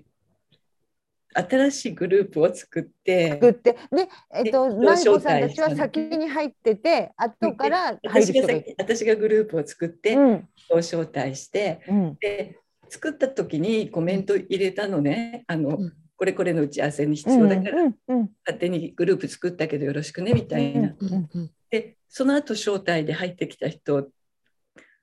ん入ってきた人がいてそれは多分きっと私が最初に書いたコメントって、遡っては見られない。読めないよねって思ったの。うんだけどグループ作って初めてのなんて言うんだろう前からあったグループに新しく招待したわけじゃなくて、うんうん作ったグループ初めて始めたところだからうんもしかしたら読めるのかなっていうのもちょっうんうとんうんうん思ったの。そんなに蓄積されてないんですね、まだ。うんうんうん、でだだけど読めないと困るからもう一回繰り返すねっていう感じでうん最初のコメントを繰り返したらうん入ってきた人が、あの招待される前のことは読めない読めないんだよ的なことを言われたんで、うんうん分かってやって要るは私分かってて書分かいってるから書いてるんじゃんねと思ってううんうんうんんあのアドバイスきっとアドバイスしてくれた。ああそういうことうかんそこでつながるんだなあうーんはいはいわかったごそめうんか、うん、そうだよね。うんその、うんと、私が迷ったりそうなのよ分かんなかったりしてうるんうんうんところをきっと読み読み取ってうん、アドバイスをしてくれたんだろうなってうんうんいうことは分かったんだけれどうも、んうんでも自分は8割ぐらいは分かってたから、うんうんあーもしかしたら5対5ぐらいで迷ってたらありがたいアドバイスだったかもしれないけど、ん8難しい人ぐらいねで分。かってたんだよっていうあーわかるのがあった。難しいね。うでん、自分でそのだから分か分かってたんだよって思いながらでうも、んそれを分かれっていうのは難しいよねってだよねうんでもう LINE とかって本当に端折って書くしううん一回しか書き言葉だからうん、ニュアンスは伝わりにくいじゃないですかうんいっぱいうん絵文字とか使ってもうんうんうんうんなんかうん細かいニュアンスを伝えるのがすごくうん書き言葉は書くのが下手だっていうのもあるけど難しい難しいですね。うんね刺さっちゃうこと相手に刺さっちゃうことがああそういうとことか意図してなくてもああるかな。うんうんそうなんだよね確かにね。私 LINE ってすごい時間がかかるんですよ、自分の文章が、それもななんかこう4人とか5人に当てだとうんこう1対1でのやり取りだったらその人だけうんうをん想定して書けばいいけど4人とかになるとなんかこういろんな人のこうイメージがあこの人にはこういう書き方しない方がいいんじゃないかとかなんかちょっと、うんそんなねそんなことわいかるちいち考えてたら LINE なんかやんない方がいいんだなって思うんですけどうんやっぱりだからあんまりあんまりやらないかなそのメーリングリストとかもその形だよね。なんか私パソコンで文字を打つのはそんなに嫌じゃないあそそのそのそのストレスはあんまりないんですけど、うんそのスマホでやるっていうことに対してあーわかるしれないうんわかるうん私ねもある入力がね、入力の入ハードルがあるん力で。そう、ん入力のハードル で、なんか入力したこれはまあ年ってことよ ね、私たちが。うんスマホで打った文字とパソコンで打った文字って自分の中で違うんだよね、なんか。うんああ、わかる気がする。なんかちょっと。だから本当にこう、いろんちゃんとこう落ち着いて書きたいことはスマホじゃ送りたくない。うんだから本当に微細なことなんだけど、ちょっと労力を省きたくなってるから、うんなんかこう文章にきちんとした手がかけられないというか、うんその入力のちょっとしたストレスが割とないようでやっぱりあって、うんなんかちそょれっとがなん端か折っねてたり、うん内容に反映しちゃうんでそうすそようわね。かる、うんうんだからなんかあれなんだよねこうマイプさんの相手の人はどういう気持ちで書いたのかわかんないけどなんかこの相手が知らないと思って教えてあげようって前のめりになる時はちょっとあんまりうまくいかないことが多いんだよね。なんか相手にとってこう、うんああそれぐらい分かってたよとか、うんなんかうん教えるはやっぱりなかなか難しい。うんうん相手の性格もあるしねやっぱりこう、うんうん、あんまり教えたってほしくない人っていうかさうんだって会話ってさやっぱりさこうあ知ってる知らないがこう入り乱れるからさそう知らないをしょっちゅう捕まえて教えるに持っていかれるとやっぱりすっごい負荷かかるよ ね。うん確かにストレスだね。ね知知ってる知らないがやっぱりお互いに混じり合っていくから、結構それなりに「えそんなんこうじゃない?」とか言って教えることもあっていいけどこう流れていけばいいけど知らないことのたんびに捕まえて さ教えよう教えようとされるとさやっぱりすごいストレス私も苦手それは。なんかちょっとした言い方の違いで全然嫌じゃない教えてもらうことと、うんなんかうん申し訳ないんだけどなんでなんでってカチンとくる時とあるよね、ななんかでそこでなんかそれこそ先週の人に恥をかかせないっていうところにも通じていて、なんだろうこう魚でされる時と、ね素直になれるスッ時て入ってとくる時とあるそうそうそうまあ、それ自分のこう受け入れるとこちら側の状態もあるのかもしれないけどでもやっぱりそういうのが上手な人とあとそうだね教えたがりうんな人だとちょっと時にカチンとししちゃったり魚でされることもあるかな。こんな時に負けず嫌いを発動すんだよと思う時あるよ ねね うん自分に対してもね自分うんにそねうそうそうもちろん。相手に対しても自分に対してもうん、なんか私って菩薩かしらぐらいねうーんうん分かってるけどいいよっていう時そっか。 うーでもん教えてって、ほら、なんか助けてとか教えてっていうう、んうんうん言えることが大事って、カリーナさんが言ってたよね、だから、きっと教えてって言う言えば、自分が言えば、きっと相手は安心して教えてくれるから、そうだね言うのって大事だよわかんないね時にそう言えばいいんだよね。そして教えてとか助けてって言われた人を言われたら拒まないことだよ。うんであとうん教えて助けてって言いこっちが言いたくなる人はあんまり教えたがりの人じゃないんだよね。そうなんだ。そうだねだ誰かにって思った時にああの人はやめとこうって思うけどね。ああの人じゃない。そうそそうそううそうそう なんだかってそう手癖で引いて待ってるみたいな人は絶対いるいるい教えないるよねもう目が合っちゃったよみたいな人。ね、教えてって言った時に、うんその人の言う通りにやらないと気が済まない人って聞くんやんやっぱなりんなら絶対後からチェックも入ったりしそうだもんね。そう どそううだったとか言われそうだ、ね。そうそうだからさやっぱりね、うもんうそういうとこあるよねうん人ってね。今中学校で図書の担当の先生がね年度が変わると変わったりするんですけど、二人体制になったところがあるんです、うんせ図書担当の先生一人じゃなくて、うんどっちに聞くか問題だよ。あそっかなんかさうんあのその去年から担当だった先生っていうのはなんかあんまりこうピンときてない感じなんですよ。ー うんなんか私が何言っても、うんでも今年から担当になったもう一人の人はちょっとやる気満々みたいなちょうどね、でもさなんかその去年からの先生を差し置いてさ今年の先生にまず聞きに行っちゃうまずいかなとかいろいろ葛藤がつまみさんはさ職員室入ったら何回お辞儀したらいいんだとかさもういろんなことで先生に対する嫌いなんだよ先も生う嫌いなんだよね。でもその気遣いはやっぱりあってしかるべきでしょ。まあね、でうんもそうやって本当にねこうむそういうことを考えてる時間がやたらこう後に考えるとね無駄だってう思う。まあん。ねそんな気にしないでいいって思うんですよ。そいれはやいそんなやいやいやいやいや、あのでもさ人最近あっちばっかり聞くなって思うっ正 て。解がわかんないんだよね。うん交互に行くってわけにもいかない そうそういそかう。ないしね。うんあとね先生の特徴でねなんか先週と今週言ってることが違うっていうことが多いんですよ。本当に多いんですよ。これもあんまり大きい声で言えないんですけど、うんあのえ先生先週逆なこと言ってましたよねって思う同じ先生ですよ。うんだからねなんかねこの間こういう感じの先生だったからこういう感じの先生だと思って対応しようと思うと意外とこう肩透かしを送ったりとかもするので面倒くさい。それはめんどくさいわ。うんめんどくさいよ。意外とめんどくキャさラいでクすターによ一。貫性がないというかね、反応に一貫性がないということだもんね。うん、そうなの。妙にフレンドリーかと思ったらよそよそしかったりもするしね。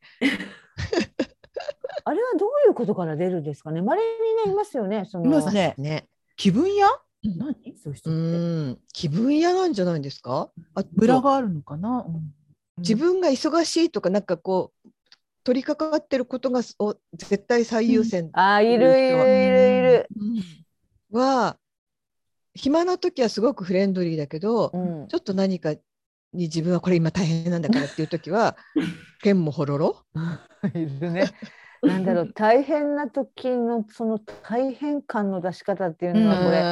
れ、人それぞれありますよね。うん私もまあ若い時はすごい出してた気がする。あこれではいけないって途中からちょっとあ変えた。あもうやめようと思った。うん。出て、まあ、大変だから大変な感は大変なん出だよちゃうじゃないですか。うんでも、あの意図的にというか出す人いるじゃないですか。うんもう見て見て私大変みたいな、ん僕大変みたいなあれちょっと大変変だ自慢みたいーなっていうのの表現にちょっとなんか周辺に対する怒り怒りを同時に表現するようななんか感じの人もいますよね。なんかん私ばっかり忙しいとか、今は話しかけないでとかなんかそういろんな意味をうんうん持たして忙しい人っていますよね。うんあとほら大変大変みんな見てる見てるみたいな感じの人もいるじゃないです か大変自慢じゃないけどさ自分の大変さに酔ってるみたいな、ね、そうそうそうそうそう、うん、大変それほど大変でもなさそうだなと思いながら、ねいやーね本当に今さ美香さんがさっき言ってたそのなんだっけ自慢もこうプラスとマイナスみたいなこと言ってたけど、うまんあ、人って何でもだからそういうふうにやろうと思えばやれちゃうかそらうやれたねめ。ばやれるん大です変さよもね。うん、大変さに関してもいわゆる今時流行りのマウントを取るって言葉を使うんだったら、どんなことでもマウントって取れるんですようね、んうんうんプラスのことでもマイナスのことでもポジティブでもネガティブでも、もうん本当だうね。ん、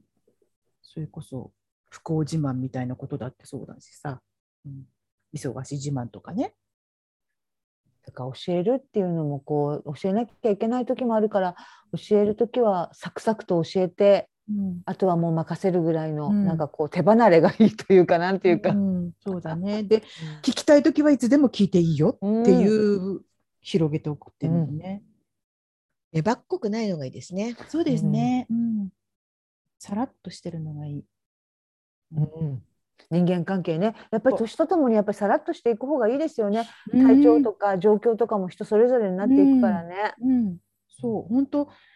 何も意識しないとどうしたってねちっこい方に転がってきますもんね、うん、で本当に聞いてほしかったり助けてほしかったりアドバイスが欲しい時は言ううん、そう黙っていたって始まらない、うん気を使って何も考えてなくて言わないわけじゃなくて考えたから言わない時があるんだからうん教えてとかこれどう思うって聞かれたら答えるうん率直に、うんだよね。うん、そうなの。う。そうなんんですよ。何の話してたんだっ けそうそうそう。何の話して たっけ。やってないこと、やってないことね。まだまだそれは続いてるんだね。うん続いてますよ。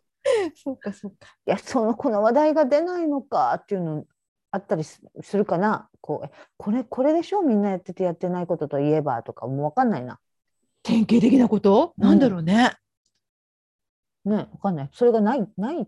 うんね。だってほら人それぞれ自分がやってることってさ意外とあのよっぽど突出したりとかよっぽど奇妙なことじゃない限り例えば、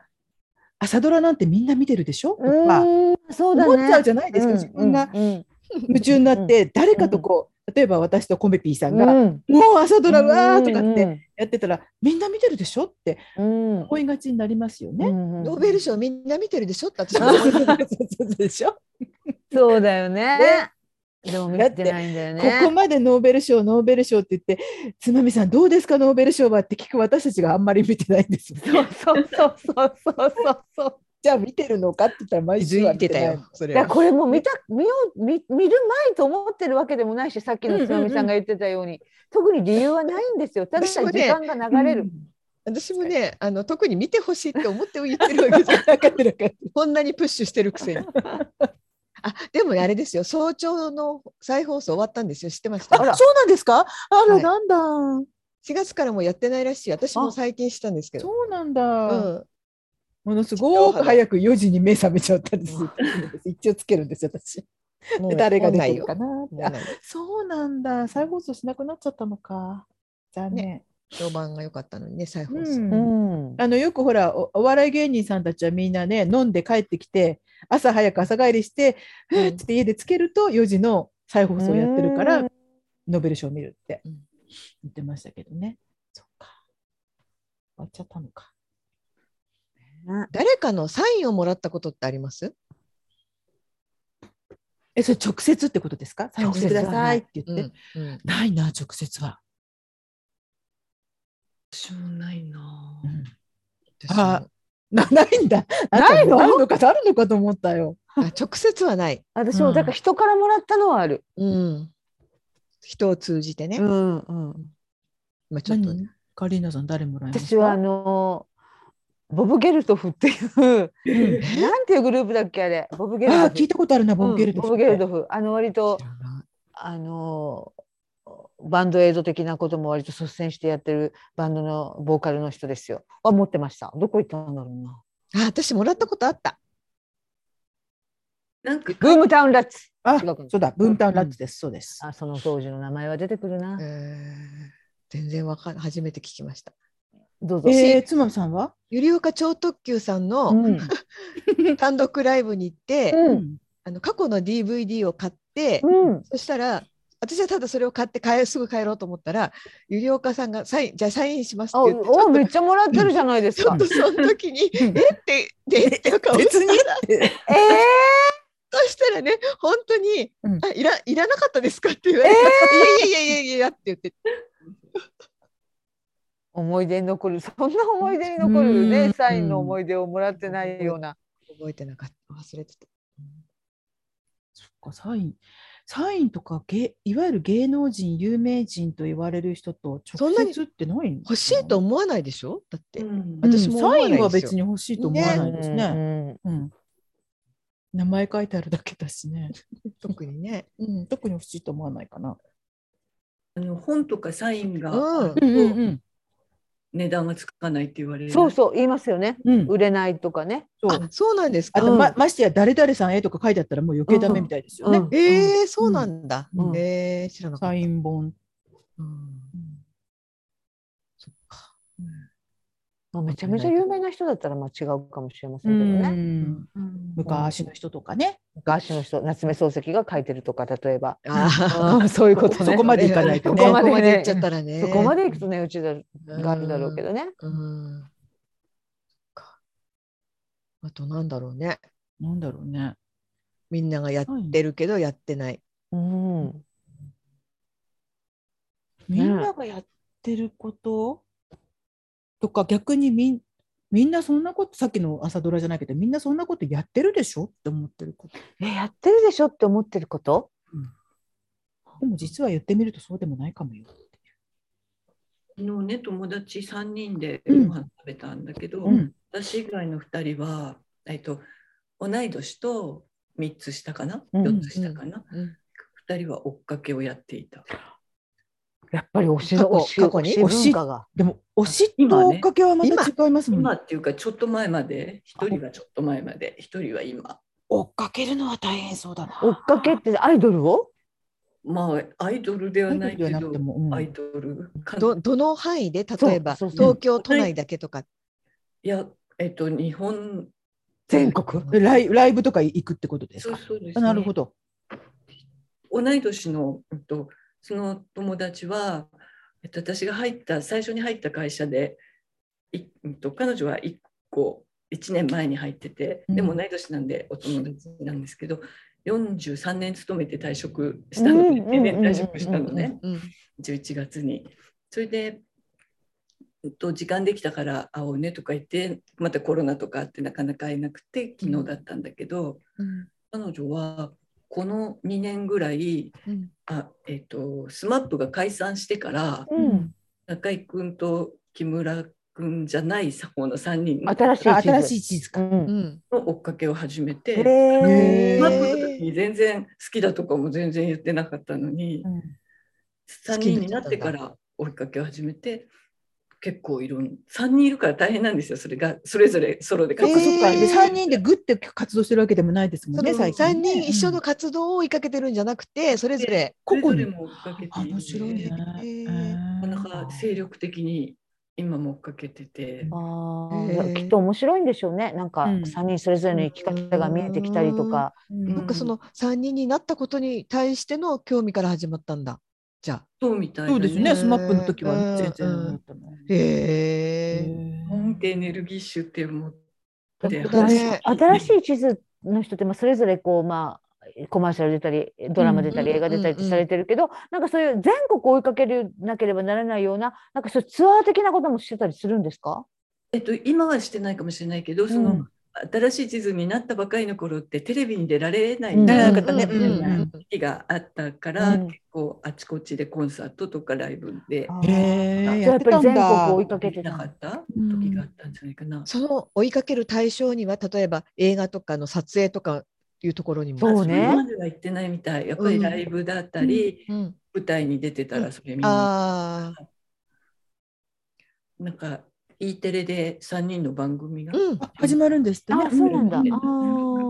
へーえでもなんかすごく下世話で申し訳ないんですけど、お金かかりそうですよね。そ追うっなのかけうんるかかるうんあの私ジュリーのライブを見に行ってた頃その、うんじ関西で1回だけとかそういうワンシーズン1回だけですけど、うんそういうブログを見てた時ほぼ全て行くとかやっぱいますもんね、うん本当に全国それとうか、ん東京でやるときは東京に3回行くとかあのなんかそういうもうその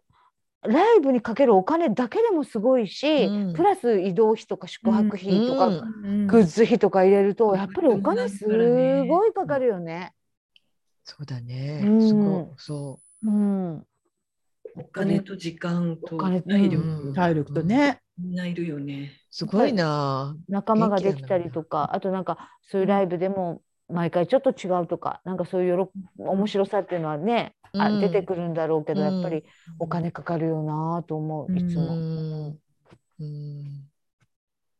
そっか。でもそんな例えばお金がかかるとか時間がを捻出すること考えないでわーっていっちゃうのかねそういう追っかけるぐらいファンに,、なるってことは。ね仕事は辞めた定年退職したんだけど、またフルタイムで働2月からえ働いへえ。て、家頑族張り屋さんやな。もう、えっと、お姑さんは見とったんだけど、うん旦那さんと息子さんのお弁当が毎朝必要で5時に起きて自分の分と3個お弁当作ってるって言ってたし頑張り屋さんだ。仕事して追っかけもしてたからすごいなと思った。パワーがあるね。ねでもやっぱりなんか、あるねなんか、なんかやっぱりすごいこう、こう、突き動かす、なんかその新しい地図がなんかこう、自分を突き動かす何か魅力がすごくあるあったっていうか、ってことでしょうね。そうでしょうねでうんそれがあるから他のことも頑張れているのかうも。えん。その2人はそもそもその追っかけっていうことを抜きにしてもエネルギッシュだっていう思う人そうだねその新しい地図を追っかけてる彼女はよしこちゃんって言うんですけど、ううんよしこちゃんはとにかく人生がすっごい波乱万丈で、うんそれをこういろんなことを乗り越えて今やっとちょっと平穏な時期に来て新しく挑むものが必要だったのかも。あーもう波乱万丈のエンエンジンを搭載してるんだうん、そうそうそう。うん他のあの軽軽自動車のエンジンじゃないから余っちゃうんだうん、病気もしてるし介護もしたし自分の子供じゃない子供とかもかなり育ててたし、うっていうん感じでエネルギーが大きいんだよね。うんもっそうなんだよね、うんきっとエね。ネルギー量ってあるもん。やっぱり人にね。うんうんうん体力とはまた違うんだようんねと。思まあ、体力も兼ね備えてるのかもしれないけれども、本当に、体力プラスなんかこう火事場のバカ力の持続力じゃないけどなんかあるのなきっと。もう一人の人もなんかそういう追っかけをされてるんですかまあね、最近ちょっとすごいトーンダウンはしてるんだけど、うんずっとウィンズのあのあ受あ、けをはやっいて、うんウィンズうん、ウィンズ解散しちゃったあウーィンズってかあ解散しちゃったんですう。か解？散しちゃったんあだ。違うウィンズって2人になったんだ3人でやってそうなたんだ。うん2人になったのかなうんうんとかでいろいろトーンダウンはしていてうんやっぱり追っかけ仲間がすごくいて、うんわ、えっとかるわかる。そこで仲良しになってね。一緒にライブ行ったりとかしてたんだけど、それが2人になったために離れてった人たち、うんそっかそっか。ああ、うんなんかいろいろあるみたいうん。うで。うん活動的にはと今はトーンダウンしてんうん韓流ドラマに来てるんでうん私とそういう話をしてるうんで、んそういう人たちってあのその追っかけやトーンダウンしてもなんかそれに変わるものをうんもうすぐに、あれなのかねやっぱりなんかうんこうぼんやりしてる時間とかあんまりいないつも誰かそういう人がううんんうんこう山が来てトーンダウンするとまた次の人うが出て、んまあ夢中になる人が出てくるっていう感じ、あでもわかる気がすうる、んいいですよねでも本当、うんそういうなんか自分の心を満たすものがあって、うん夢中になるっていうのもいいと思う、す追ごっかけいか。んもうやってないことの最たる問題ね、追っかけ。追っか私もけそうだね。 うーん。私お人を追っかけるほど誰かに情熱が向かないんだな。私本当に何回も言いますけど、あのうん塚浩平さんは本当にその誰か個人じゃないけど、うん塚浩平の芝居っていう意味ではうん追いかけて見てたっていう時期が20代本当前半だから、うんそれ以降に、まあ、RC とかブルーハーツのコンサートは何回も行行ったから追いかけでも追いかけ追っかけてはないかな。うん、そっかそのコンサートやライブに行くっていうこととうん追っかけるっていうことって全然違いますね。違う違うと思今自うな。分と照らし合わせて思ったけど、うん追っかけないとやっぱりいけないもん行く先々行くっていうことねえですだよ、からその追っかけっていう追のっかけはねうんじゃあライブに自分が行けコミュニティみたいるな場所のライブがあるからじゃあうん、チケット取ろうっていうのとは全然違それう。は追っかけじゃないもんね。追っかけてないもんね。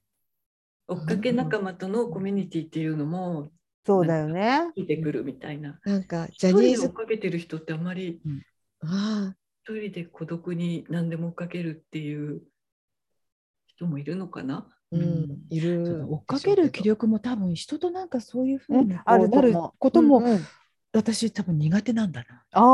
あ、うん自私分はね。うんあああ誰かと一緒に追いかけるとか、あそうそうそうそう。でだそこで出会った人とコミュニティを築いてとかっていうでのもはさ、ほらそうあの自分のその家族とかちょっとした友達にはその例えば新しい施設が今こういうことやってて、こういうこと考えてんちゃうかな今回こうよかったやんでもビニーリ際にうんこうやって喋れないやん知らないから、うんうんそのうん、仲間だったらさもうシェアできるってことねね。ううんんちょっとしたことから小さいことまでもガンガン喋れるってのはやっぱ楽しいと思うよ。ううんんうん、あとあそっかの一人でライブに行くとあの私の友達はうん RC サクセションに一人で行ったりしてた友達がいるんです、うんそうするとなんかそこで友達ができるんでうん一人で来てるっていうことで、うんよしこちゃんもそう言ってた。うんああそう、ううんん、そこのたまたま隣の席になった人とうんうんファンだからね。第一交換してとかで、うん今度一人はでじゃあそこに一緒に行こうみたいになる。一人で行くことがそれの入り口なのかもしれうない、んうん誰かとそうだね一緒に行っちゃったらお友もう達そこでとお行ったとか話しねして終わっちゃうもんね。そうそうそうそううんうん他の人とはなかなかねってうんライブとかでもやっぱりちょっとした緊張感もあるし、なんかこう密度が2時間なら2時間の密度が高いし、まあ、ちょっと自分がさい新鮮になるというのはありますよね。うん今行きたいこの人のライブなら行ってみたいってあります誰だろカリナさんはジう。ュリー以ま外あジでュリー、ジュリーはもうだいぶ行ったんで、ちょっともうあれなんですけど、私玉置浩二うんの、あのオーケストラは行ったんですよ。うん、オーケストラバージョンは、だからうん安全地帯に行きたい。安全地帯としてもやってるんですか安全地帯って今活動してる知ってるんだ。うん、なんとあの活動してるというか、あそうそう、あのまうた結成してツアーをやったりとか、まあうん全解散はしてないから、うんだからあのえっとオーケストラじゃなくてその安全地帯のメンバーとやってるのだったら行きたい、うんうん、と思いますね。安全地帯のライブは行きたい。あるかな。ないですかあのライブに限らず演劇でもいいし何でもそういうお笑いでも何でもいいですけどあこの前例えばダウンタウンがあのね漫才新しいですねうんあれね、見逃よかっしてしたまっってた。うんよかったって配信見ればよかったなう。ん、私もあれ迷ったんだよね配うん信どうしようかなと思って、 2000円ぐらいでしたね。うん2000円ぐらい。どうしようかなと思っ地たんだけど上波じゃなかったんですか地上波では放送してないですよね、うん、放送だしかてらないそんです。そのライブで見るかう、直接行くかう、ん配信で買うか。そうそうそうあそうなんだ、ううんん見見なかったなかったな配信っ、て何人限定みたいな感じになるの、うん、誰ないですよねい。くらでもわかんない多分いくらでも何日までっていう制限はあったんだけどああ、ったあったあったうん、多分2200円ぐらいで、うんあのダウンタウンだけじゃなくてそうんの日のそうそうそうそう、うん見れるんだよ登場してる人にねうん最後に鳥でダウンタウンが出てくるってないんうのはかああいうのよかもったそなの場に立ち会うとね特別な体験できますよねやっぱり、ううんんいいと思うライブってやっぱりいいと思うん私ね好きとかっていうわけではないんですけど一度、死ぬまでに一回見てみようかなと思うのは宝塚うはい見たはいことないんですよ一度もああそうなんですね、私は宝塚劇場にプリコさんと姉と行ったのとあとプリコさんとフェンフェンさんと行きました宝塚ってちょっと見てみたいああいいいいと思います、うん、でもなかなかどうやってチケットを取ったらいいのかとあかーちょっとねなかなかまあ今まましてやコロナですかうら、んうんけどうんいいですよね見見て見みるたいうんなた人はハマるってああ、なんか、そう。ねハマる人はすごくハる。マるうん異次元に行けそうな気がしません。うんうんうんうんそうだなぁ。うんつつまみさんは何かありますかこれを見たいっていうの、うん今行ってみたいライブとか。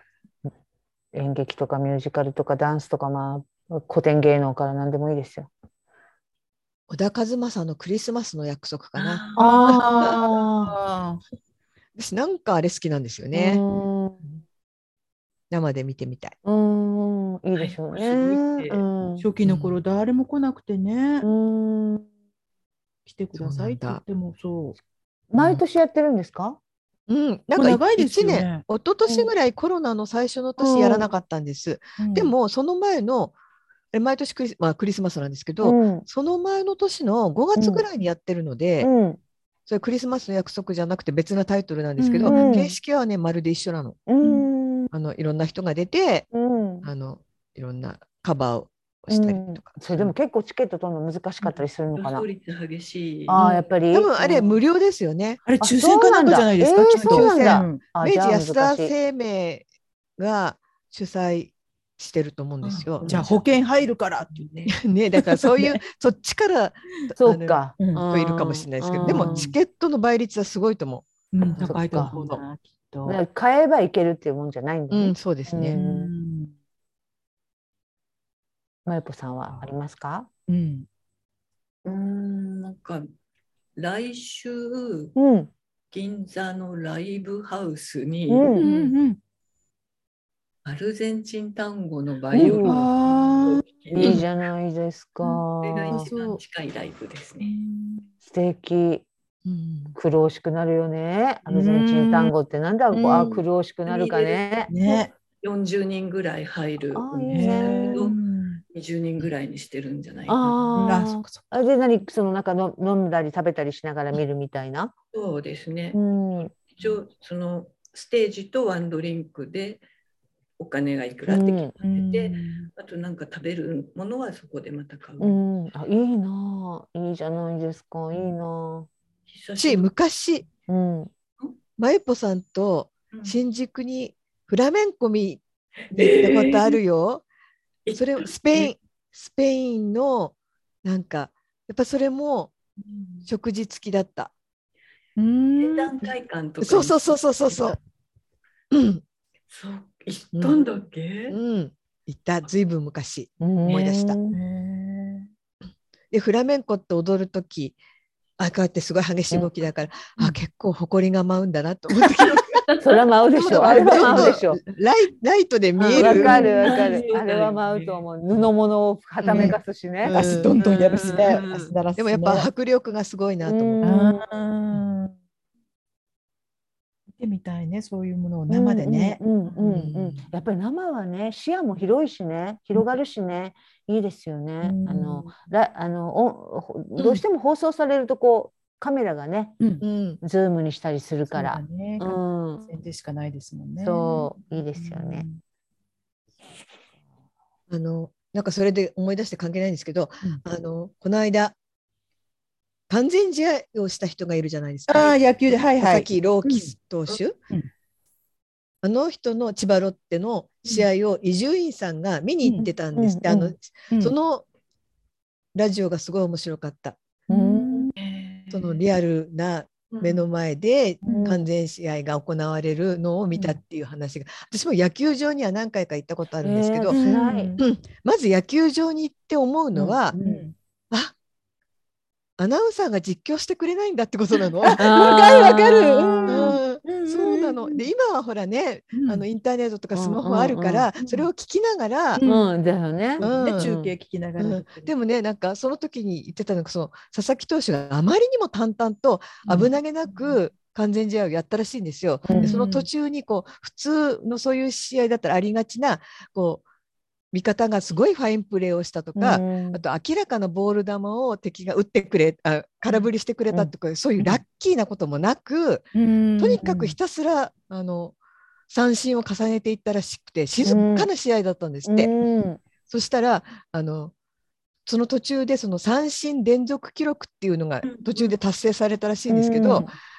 あの解解除じゃない球場に来てた人は全然知らなくて、うんでそのネッねトネットのリアルだったかツイッターだかそういうので今佐々木があのこのバッターを打ち取ったので、日本記録ですみたいなのがこうリアルで出るリアルタイムで出るじゃん、うんそれでみんな知ったらしいの。あーえーえ、そんなのなんかスクリーンに出たりとかしないんしなかったみたいですね、球そ場での話を聞いて。まあ、そのしばらくタイムラグがあって出たのかもしれないんですけど、うんその瞬間には出なくて、、みんなそのスマホで知ったとか。外部からの情報でした。あでもわかるなんかさあの最近ほらあのちょっと話があれになるウクライナにやっぱ日本の記者も少しずつだいぶ入っていって、うんだ戦況どうですかって聞いてるけど今と同じで私思うけど、その例えばキーウならキーウにいるそこしかわかんないじゃないですかそこにいる人は。うん。うんうん戦況どうですかってそのウクライナ全地図をさ見てるわけじゃないですもん用ね意して聞いてもやっぱわかんないよね。うんうんうんリアルってやっぱりそういうもんやなって。逆に外からこうやって俯瞰で見てる方が分かってるんですよそうそうね。そううんうん、だから今の話もすごいわかるだからそこにいたらきっとわかんなくてポカンとするやろうなっていう。ううんん私もね、野球場の外野で見たことがあるんですけど、あの、全部自分の方に来るような気がするの。こうへーなんなんていうのしあー例え僕ばがうん席ん全然違うん ですよ、実際に来るの。でホームランにもならないんだけどフライ外野フライは全部ホームランに見えるし、うんなんかテレビで見るのとは全然違わかるう。なうんちょうどそそうだろうのうんと千葉ロッテが試合してた時に、えっと、サッカーも J1 あ J2 の J2 千葉が試合をしてたの、うんうんうん同じ時間ぐらいに。うんそれで私は JF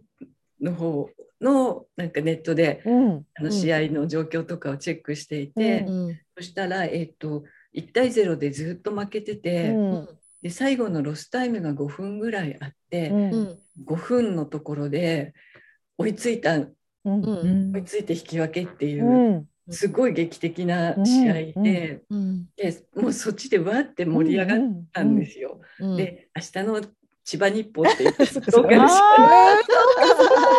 ーそれだねとかって盛り上がって。あツイーッターとかで盛り上がってたんだけど同じ時間に佐々木朗希完全試合っていうのがあってそこじゃ全然飛んじゃいましたみたいあーそういうタイミングのね。ああ、そうか。なんかさ古今亭新章さんが亡くなった時って人間国宝だったからさすんごい大きなニュースだったのにさパンダのランランだかカンカンだかが死んじゃってさあでスポーツ新聞の一面がさ「ランランしす」みたいなで新章さんもって出たんだって ね。なんかそれを思い出しちゃった。あーでもいいな、その話はなんかちょっといいな。うん、んうんね。うん。うーん。そうだよね。だから、興味のある人にとってはすごいことだし、うんうんものすごい大きなニュースでも、興味のない人にとっては何でもないんだよね。ん当たり前なんだけど。当たり前なんだけどね。なんだっけそれこそ、えっと、そういうニュースじゃないけど、介護デトックスで京都でやった時、帰りに、つまみさん覚えてます、あの、新幹線のホームに、あサッカーの選手がいたじゃないですか。うんね。マリコさんに自慢げに言ったんだ私。私たちはあのスラッとしててみんなお揃いのこうスーツ着ててうんかっこよかったそれででしょ。そう子供たちとかがなんかサインもらったりとか、うんなんかちょっと男の子がそれからカードみたいなものにサインをもらったりとかしてて、うんでも私たちは全然知らないから、うん多分すごい人たちなんだろうけど、うん誰なの誰なのって言って一生懸命なんかそこについてるマークとかなんかをこう見ながら検索調べしたらて。どうやらサッカーの選手らしいとうんいう話になって、で、あそうだってつまみさんが、まゆぽさんにとかって言ったけど、それだけサッカーといえば。そう好きな人にとっては、もうみんな夢中で、ホームで追っかけてくうんださいなんてやってるのに、私たちは、誰うんそうとそかうそう。ね、その、ね、熱の違いじゃないけど、本当面白いなと思って、うん。本当だね。ね、サッカーで盛り上がってる人と、野球で盛り上がってる人うが、ん。あの、引いたということすらも、私はまた知らないという私ね。も知らなかった。本当に。ね私はまゆぽさんんに誘われて一度だけサッカーの試合を見に行ったの。うんえー横浜、うん、であの時こうあんなにすり鉢の急急斜面うんうんうんちょっと怖いぐらい真下でやってるって感じだっていうのにびっくりした。あそこ一番大きなスタジアムだし。うん、すご日い産芝生が綺麗だった。あーでもそういうのも経験しないとわかんないよね。うんう。んうんそうよね知ってないな。お相撲とかもやっぱりあ、お相撲も見てはみい、ただいねからねね見ないてみたいうね。んううんんスポーツって、いあ、野球ぐらいかな見たことある。私それもお相撲テニスはないしなんか行ったな。テニスは見に行ったけど、あの日本の当たり前ですけど、ね、あ大会に出る人なんだから当然だけど日本のそんな世界ランキングに入っていない人の試合もものすごくうまいっていうのが分かそるりゃそうやろ。そうそりゃそうよ。うまいんだって。すごいなあ体力あるなあとうんプロレスとかもちょっと見てみたいな。格闘技。格闘技この前ね、あの村田さそうですん、ね、ねうん負けちゃったけど、私いやボクシング一度見に行ったことがあるんですけど後楽園にうん、音がすごいですそようだろうあのな。体肉を打つ音、ん。うん怖っすごい本当にすごいうん学生の時に体育の授業でボクシングっていうのが選択肢であって、えー、すごい。女子も女性も、女子も、えっとこういうこういうのつけて頭にもこうい大うつ学けての,、うんあの体育ってかそういうスポーツの科目種目うん。で、えっと、テニスとか人気があって抽選になったり、うんうんスキーとか抽選になったりするのね。でうん抽選を落っこちるとボクシングとか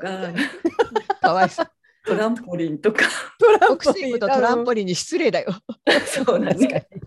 すそういうのにああのやらなきゃいけなくなる人もいてうん私の友達はボクシングを女子なんだけどボクシングをやってて。でやっぱ後楽園球場かなんかに試合を見に行くっていうのうんうもん授業の一環であっうて、んうんそれでなんかね男子は一応リングに上がったとかって言って えねー。ゴング鳴らすっていううんうんいいな、ゴング鳴らすんだ。でもさボクシングってさこうもうあれ見てるだけで思うけどさあれもさめちゃめちゃ当たり前やけど難しいよね。難しいと思うよあの速度とさう。うんんあの見る力っていうのこっちから来るんじゃな疲いれるよね。そうそれ見てるだけでね。うん、あの能力、もだってあの速度で来られるのに避けれるっていうのがまずもう、ね、 すごすぎるもん人間の種類が違う、うんなんかこう人種いわゆる人種と違ういるい違う、うん別の意味で人種が違う、うんうんすごい本当にすごいね、スポーツってもう全然だから、何をやってもできないから、スポーツは。本当みにん、なやってるけどできないってやらないってやつねそうそう そう本当に。そうよねスポーツ観戦も面白いですね。うん、そうなんかライブはやっぱり行くとねなんかこうこう違うし体験がいっぱい詰まってますよね。うんうんと思う。うん、ライブもなかなかね、まあ、これから少しずつまた戻ってくるのかもしれないけど。うんうんうんねまあ、少しずつねやってますけどね。うん、うん、うん 漫才とかそういうのも全然生で見るとちょっと全然違違ううよよね。ね違う実力がわかる。ライブねうんううんん、違う NGK ねとかでもやっぱり、うんあの次から次に出てくるのを見に行ったことあるんですよ、うんサンドイッチマンが主催かなんかで、やっぱりその本当にそう実力の差がね分かるね。わかるあれはやっぱり生で次から次に比較してみて周りの笑いの量とか、そういうのを体感してやっぱりわかるよね、うんあの呼吸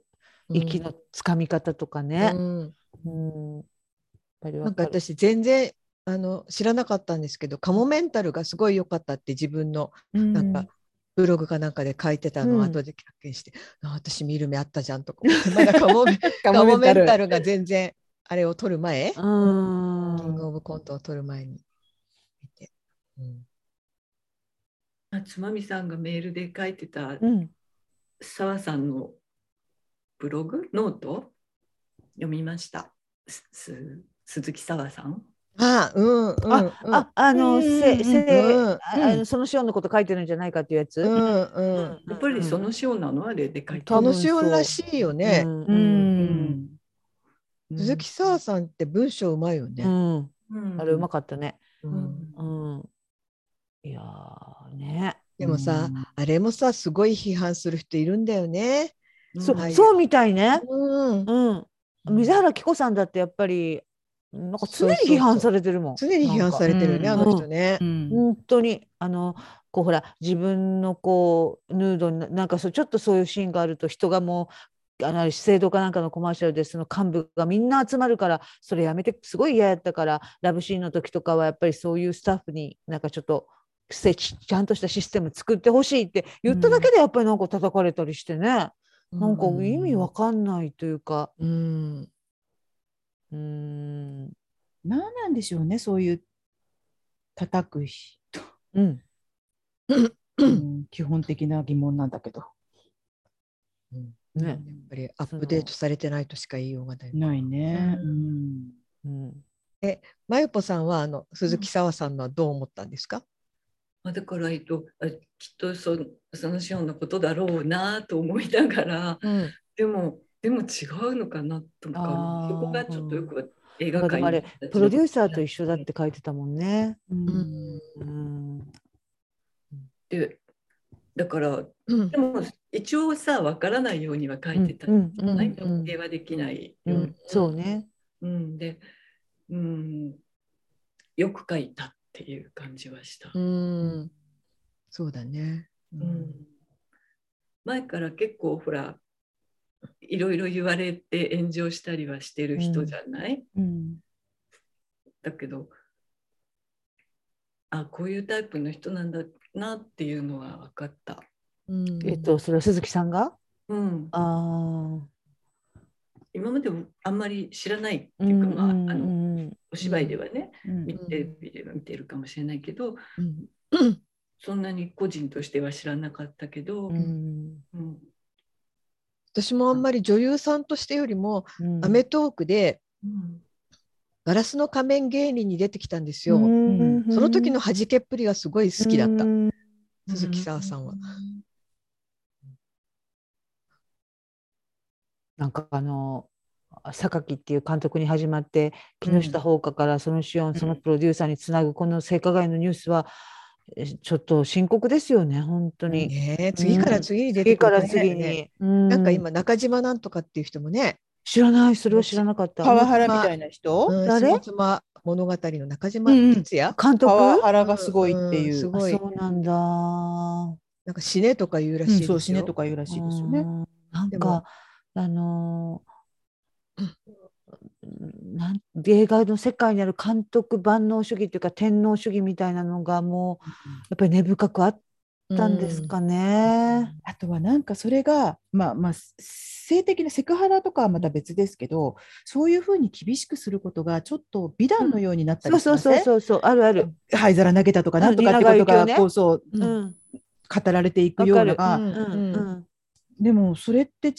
のかもねうん違うよっねて思い始めたんですよね、きっもとうちゃんと思おうということよね。だもかちらろんもう指それは導することとかそれは違うんだっていうことはうん当然必要なんだけど、ううんもうダメなんだよだから本当に、もうかつてはだからそういうことを厳しくされたっていうことがなんか本当に武勇伝みたいなうんことになってたけど、もうすいわゆるそういう女性女優さんとそういう関係になるとかいうのも、まあ、あまあ芸能界だったらそんなもんすかねみたいな、うんううんんでももうダメなんだよそれはもう本当違に、うんだよね違う違う違う違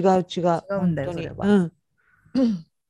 男性もねそれこそ塚さんので阿部寛とか一皮むけたとか言ってそれまではメンズノンのうん上がりのお男の子みたいな感じが塚公平の芝居に出て役者になったみたいな風な美談になってるけうど、ん塚さんもギリギリギリギリじゃな大い概やと思うよアウトだったのかもしれないけどねだ。からその私が見た相当かだったよあねの唐十郎でもさあの三田佳子の息子さんを一時預かったりし,、うんたんですよ、うんああいうのも預けるっていうことからもうなんか一つのそういう。とつかんとすぐみそたういな。そうそう醸し出してるや ん。うんわかるわかやっぱりる。そういうもののがもう本当に一般的だったっていうのはもう間違いないよね。うんでもそれはもうダメだわ本当に、うん完全に時代が変わったしもう変わるべきやし。うんうんなんかこう女性がこう本当に勇気を持って脱ぐ女優さんが褒められたりとかさうんうんなんかそういう部分とかもあったけどなんかもうそういうのはもう違うんだなっていうことをなんか脱ぎっぷりがいいとかそいううそうがそうなそうありましたねう。んありましたよね。うんあったあったねストーリー上必要ならばとかねそうあそう嫌だよねそういうのあった70年代の映画なんてほとんどそうようんなんかこう性的なことを濃厚に表現するのがなんかちょっとこういい映画的なね風潮もあったし。だから大変やんだと思う。うん、でまあその口を閉ざしている人たちももうそういう世界で生きていかなきゃいけないからもう言えないうんかっただろうしね、うんだから今勇気を持ってみんなうん言ってるし本当に。うん、何年か前にハリウッドで俺「MeToo うん」うんね、うん初めのところでうん。映画界の大物うをんワインハウスプロデューサーみたいなう人んがうん今刑務所に入ったりとかうしてるん人もいるじゃないですか。だから穴を誰かが開ければねえそういうことなんだね。そうそうなのよ。穴を開けるのは勇気がいるけどね。うん変えたくない人いっぱいいるだろういっぱいいるよね。いっぱいいるだって居心地いいもん。うんうんで、あの人がそういうふうに叩かれるなら自自分分ものって立場のがうそうそうんそうそうそう。入るよ。こういうやり方でここまで来て、うんそうそうそうそ今う。更変えられない人がいっぱうい、んそのシオンなんか映画のいろんな賞を取ったっていういうのもすごくねうん自分のやり方があっていややそうってだきとたっ思うていよ。うのはすごいあるんだろでう満ね。島ひかりにしろ二階堂ふみにしろやっぱりあそこからすごく注目されたのは間違いないし、うんだから使ってほしかっただろうしねそうの、んううんんうんだから本当うんね本当に急激にこう時代がやっぱり変わっていくよねなんか、あこんなことってダメなんじゃないでしょうかって思ってるこれが当たり前じゃない当たり前だと思って耐えてることっていうのはやっぱり一回疑ってみないといけないってことだよね。うんそうですね。ねどんなこと、うん自分の周りでもさうん。こんなこと当たり前例えば養子いじりとかでも昔は本当に女女芸人なんかもうそれが武器みたいな。うんうんそううね、ん太ってるとかそ、うブスとか、ブスとかね、おばそういうババアとかうんそうそうそう。もうそれももう、うんでもなんか西川美和さんとかあの、うん何うん是枝監是枝督さんとか、うん、立ち上がったじゃないですか、うその、んうんで西川さんのそのエッセイとか読むと、うんその例えば性的なシーンとかをやってもらうのにダメかなと思ってお願いしうんしてみたら、やってもらえたみたいなうん描写も多分あったと思うんですよ、私、うんうんあの人かなあのあの阿佐ヶ谷姉妹の妹役やった人なんだっけあの人どっちだっけうんわかんない木村太一、どっち今じゃやったんじゃだない方、うんなんだかじゃたない方玉江さん。あ脱ぎ、うんそれこそ脱ぎっぷプリりプがリいいのとい言いわと言われれるる。うんそういうそのにあれでしょうね西川美和さんとかすごいこう愛はいろんなこううん複雑な気持ちを抱えて映画作るしかなくなりますね、ますますね。うんだからそういうふうな作り方をしてる人も現実にいるわけでいたし、ずっといたと思うんだよねもう、だってそういう暴力志向みたいのにもう嫌悪感を持つ男性っていうのもきっといつの時代もたくさんいるので、うんまあ、日本の映画界 だって、ねそうじゃない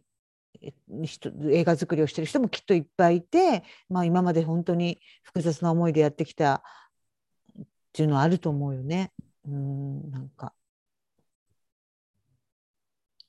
なんかベリングキャットっていうの、うそれ、どういうことどういうことえっと、ミカさんは知ってるのかな何何え猫に鈴をつけるっていう、うんああそういうことか。うんあああそうだね。誰かが鈴をつけに勇気を持って私は嫌だって言うってことなんだよね。うんから始まるんだ声よをね。上げることね。本当、うん思い切って鈴をつけに行くことなんでしょうね。外に言い言いに行くっていうことが、まあ、すごく難しかったうんいい状況であっても、その場所で私は嫌だっていうかもうそこから厳しさを返して逃げるとか、まあ、やっぱそういうことからしか始まんないもんね。うんうんそうだねえうんということですね。ねねえ、本当。でもな、きっとそういうことで気持ちいい人たちっていっぱいいる、今もいるんでしょうね。今もいるよ、ううんんあね価値観変わってねえなっていううん人いるもんやっぱうり。んなんか本当にでももうやっぱりこうすごいなんかツイッターとかではフェミニズム叩きとか相変わらず続いてるけど、もうそれに関わらずっていうか、うんそういう人たちの思惑に関わらずやっぱり時代はどんどん変わっていってもうやっぱり女性ジェンダーっていう問題がもう本当にジェンダーフリーになっていくって方向に動いてるから、うん、そこはもう本当にそうであるべきだよね。うん極力居心地がどんなどんな立場の人にとってもねうん夢のような言い方だけどう、うんん、居心地のいい場がねうん難しいけど難ね。しいけどねうん本当難しいと思う。だってそんなこと言うんだったらアップデートしてない人たちにとっても居心地のいい場作るのってことにもなっちゃうしうね。ん。うんそうだね。あそうだね、うん。うんでもね現状維持で行きたい人はいっぱいいるもんねね。えいじゃあるていうかさ現状維持願望っていうのはさ私の中にもあるし、うんある自分のでしょ中に、うん。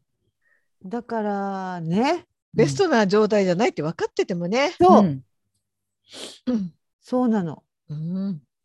だかそうなんらだよね。うんだからその変わってくれて構わないところに対しては「はいどうぞどうぞ」って言ってそもうそさう そうそう。じゃあ自分あなたのこれ買いなさいよって言われたら。そうそうええうんそうそうちょっと考えさせてくだそさうい。そうだってこれからあとまあ5年とか、まあ、10年とか経ったらよもう年金変えてもう皆さんもうこれもう高齢者多すぎますから全員半額にしますって言われたらよおっとっとっとってそれは嫌だね。でしょなるもんね若者がどんだけねうん分かっててもだからそこが難しいとこだよね。うんえね本当だね。現状維持し、うん、そうだね。現状維持も。あれだけど、でもやっぱりね、変えなければいけないところはいっぱいあるんですよね。うん今ねお仕事の担当者で、えうん。うん、とコロナになってから担当になった人なんで会ったことがない30代の男性で、まあ大きな会社の社員さんなんだけど、今月から産休じゃなくて、えっと、育休に入って、ああ、うんと、4ヶ月ぐらいお休みなのかな。うんそうか。であの来週から僕は育休に入るので、うんうんこれこれのものが代わりにフォローしますみたいなメールが来て、うんあすごいその時にもう時代が動いてるとね思った、当たり前だよねだけどえね、ううんん大きな会社だからまあ取れるっていうところ、そうなんだよね。まだそのレベルだよね。う。うんんでも4月からなんかうん取んなきゃいけなくなって。だとかうんあ、そう、あ、取んなきゃいけなくなったなんですか。なんかね法律も変わったらしい。うんああ、そうなんだ。いいいことだいことだ。いいことだね。うん本当でもあれですね、そうやって休まなきゃいけないってことになって、育休を取った旦那さんたちのうんご飯の世話とか、昼ご飯とか、そういうことが起きたら確か大に変とかっていうふうにならないようにしてもらいたいですね。そうね。同じように子育てを一緒にしていただき たい。本当だ帰っね。て邪魔だみたいなそうそうそう、うんいるのか今日からって思ったら嫌じゃないなんかそういうのはう。んうん。だからさ、そのなんていうの、ぼちぼち育っお互いにこう要求を伝え合ってね。そうだね。これはやってく れ、これはやや えこうしてほしいっていうのを伝え合って環境を作っていくしかないよね、ね。お互い親として育っていくしかないよね。ないよね。頑張ってください。ね。これを聞いてる 人たちに。大体同世代。 もう終わってる。育休取ってる男性社員はいないと思いますけどね。じゃあその息子さん 頑張ってくださ頑い。張ってください。その娘さん頑張頑張ってくだい。さい。一緒にね。別にお父さん、お私た母ちもさんこうも頑ね張って。うん街であったら優しいおばあちゃんであれるように頑張りますよ。私、おばあちゃんじゃい。ないもん、まだ。おばさんだもん。うんね私でねも今住んでるところってうんすごい狭いマンションなので、まだ うんその若い家族が結構多いんですよ。うんうんまあそのそう本当にあの旦那さんがベビーカーをしてエレベーターに乗ってくる人が本当に多くて、多い増えた。うんうんだからああほなんかそうそうなこういうところからこう直に感じるっていうんですか。だからうん抱いてる風景をとかはおぶってるふおぶおぶってなんかなんかベビーカーに乗せてるとうかん抱っこひも入れてる風景をすごく見るようになりましたよね、うん男性が、うんもうそれだけでもその時は面倒を見てるっていうことだからね、ん確実に変わっていってると思そうう。それを全部女性が担って、お母さんたちが担った時代があったんですもんね。うんでまもあそういね、うまあ人も今もいるだろうけど。うんなんか普通にそのそういうことは女性がやるもんだっていうその昔の価値観を、うんまあ、今はそういうふうに変わったけど昔そういうことをやってたことをすごい恥ずかしがるように言う人なんか見たんですけどでもそれはそんなことを恥ずかし私自分の時代はそんな旦那さんにやそんなことを手伝ってもらうなんて考えてなかったから全部なんか黙って私がやっちゃってましたよみたいなことをすごくこあーう罪悪感を持って言うような人がいて。でも本当になんかそういう人もいるんだなっていうのがあなるほどとこうどんどん変わっていくと変わっていくのはどんなにいい方向であってもその変わってなかった時にそれことに対してあまり疑問を持たなかった自分をすごく責める人がいるのもおかしいよなって思う。そうそういや本当そう、だからそのなんだろうこう今こういうふうにこう価値観がすごい変わっていくと例えばちょっと前の映画とかちょっと前の作品とかをちょっとなんかもう評価しなくなってしまうのはまたちょっと違うっていうか、うんうんやっぱその時代時代のそうそうそう。価値基準っていうのがあるから、私なんか最初に入った会社でお茶お茶を汲んでそれこそ人の自分が吸わないタバコのはありまあれを片付けるのも全部やっ普通にそれがうんお茶当番回ってきたもん。うんなってたから、うんだからさ、うんそうやってやりつつその日々を生きてきた女性たちがあっての今なんだからさ。うんなんかそれを全否定されたような気がしちゃうんじゃないですかね。今あーそのね自分が本当に間違ったことをずっとしてたのにあの気がつかなかった愚かな自分みたいに思っちゃう人がいるんじゃないですそうかじね。ゃないよね、うんうんそれが変わったことをただ良かったねと思えばいいだけの話そう、でそあうってなの、さそうなの。だからうん私そこは本当に、その過去の自分との整合性はあんま考えなくていいと思う。うんだってそういう時代だったんだから、うんうん、分かんなかったし、うんそれ以外に生き方があるということが。うんあとほら逆に私たちの頃はこうだったのよ、だからああーのそれ今はのね女性もっていうのももちろんいけないし、でもねいたんですよねそういうのおかしいっていう人は多分、うん、うん、ううん。私なんか全然気がつかないでぼーっとやってたけどなその時代にもいた多分そのうんそれはいた。うんうん。私一回ねやっぱりそれこそあの20代で会社勤めてた頃に今うんつまみさんがおっしゃったようにお茶当番もあったし、うんなんならもうお茶票があって、うん誰々さんコーヒー、誰々さんお茶、コーヒーの場合は112とかっていろいろあったんですよ。うん全あっ部たあったねありますよね。えうんー、え、一はい日って何 ?112 ってコーヒーと、えっと、お砂糖うんと、割割合合の値、割そ合う。そうそうそう。それが一人一人全部違ってたの。お好み表があって、それに合わせて入れて、おはようございますってやるのはだそうだ全よ部女性の仕事。うん。で、プラス、あの頃は職場で、あのデスクでタバコが吸えたんそうでそう、それをこうね、ううんん、あの、片付けて、洗っうて、んまた戻すっていうのも、女性の女子社員の仕うん事。で、一回ね、会社の社内法かなんかのアンケートが回ってきて、私、たまたま答えてって、美香さん答えてって言われてもらったもらったのが、その喫煙しょ、うん職場での喫煙の状況についてうんうんっていうことだったんです。で、私ね、あの自分が吸った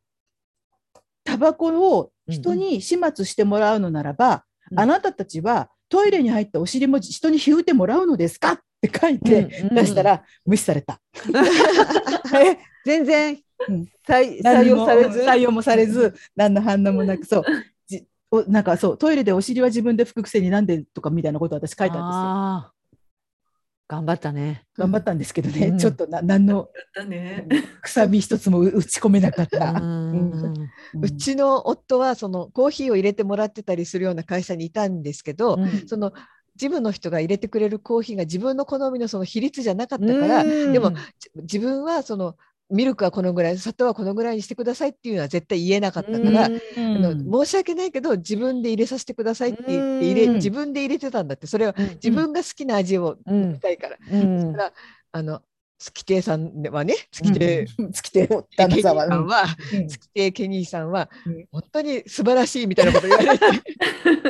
それはそれで違うのにと 思っていやでもそういうことでしょでも結局そうそうだよ私ね、うん男性はそこで結局こう、いや僕本当はこう飲みたいのにって思って、うんこういそうう形そうで立ち上がるべきだと思うの。そうもだっとね濃いお茶がいいんだよとかさ、そうだからだから僕うん自分でやるから、うん自分がやりたいようにやるから、うんあなたやらなくていいよの先に本当の平等が多分あってそうそうそうなんかもうおしきせの味とか、おしきせの背広とか、うんなんかそういうので満足してるやん、うん偉そうにする割に、うんなんかそれを、まあ、いや私はミルクはこれぐらいでっていうふうな形で始まるのが一番いいよね女性がそうであるように。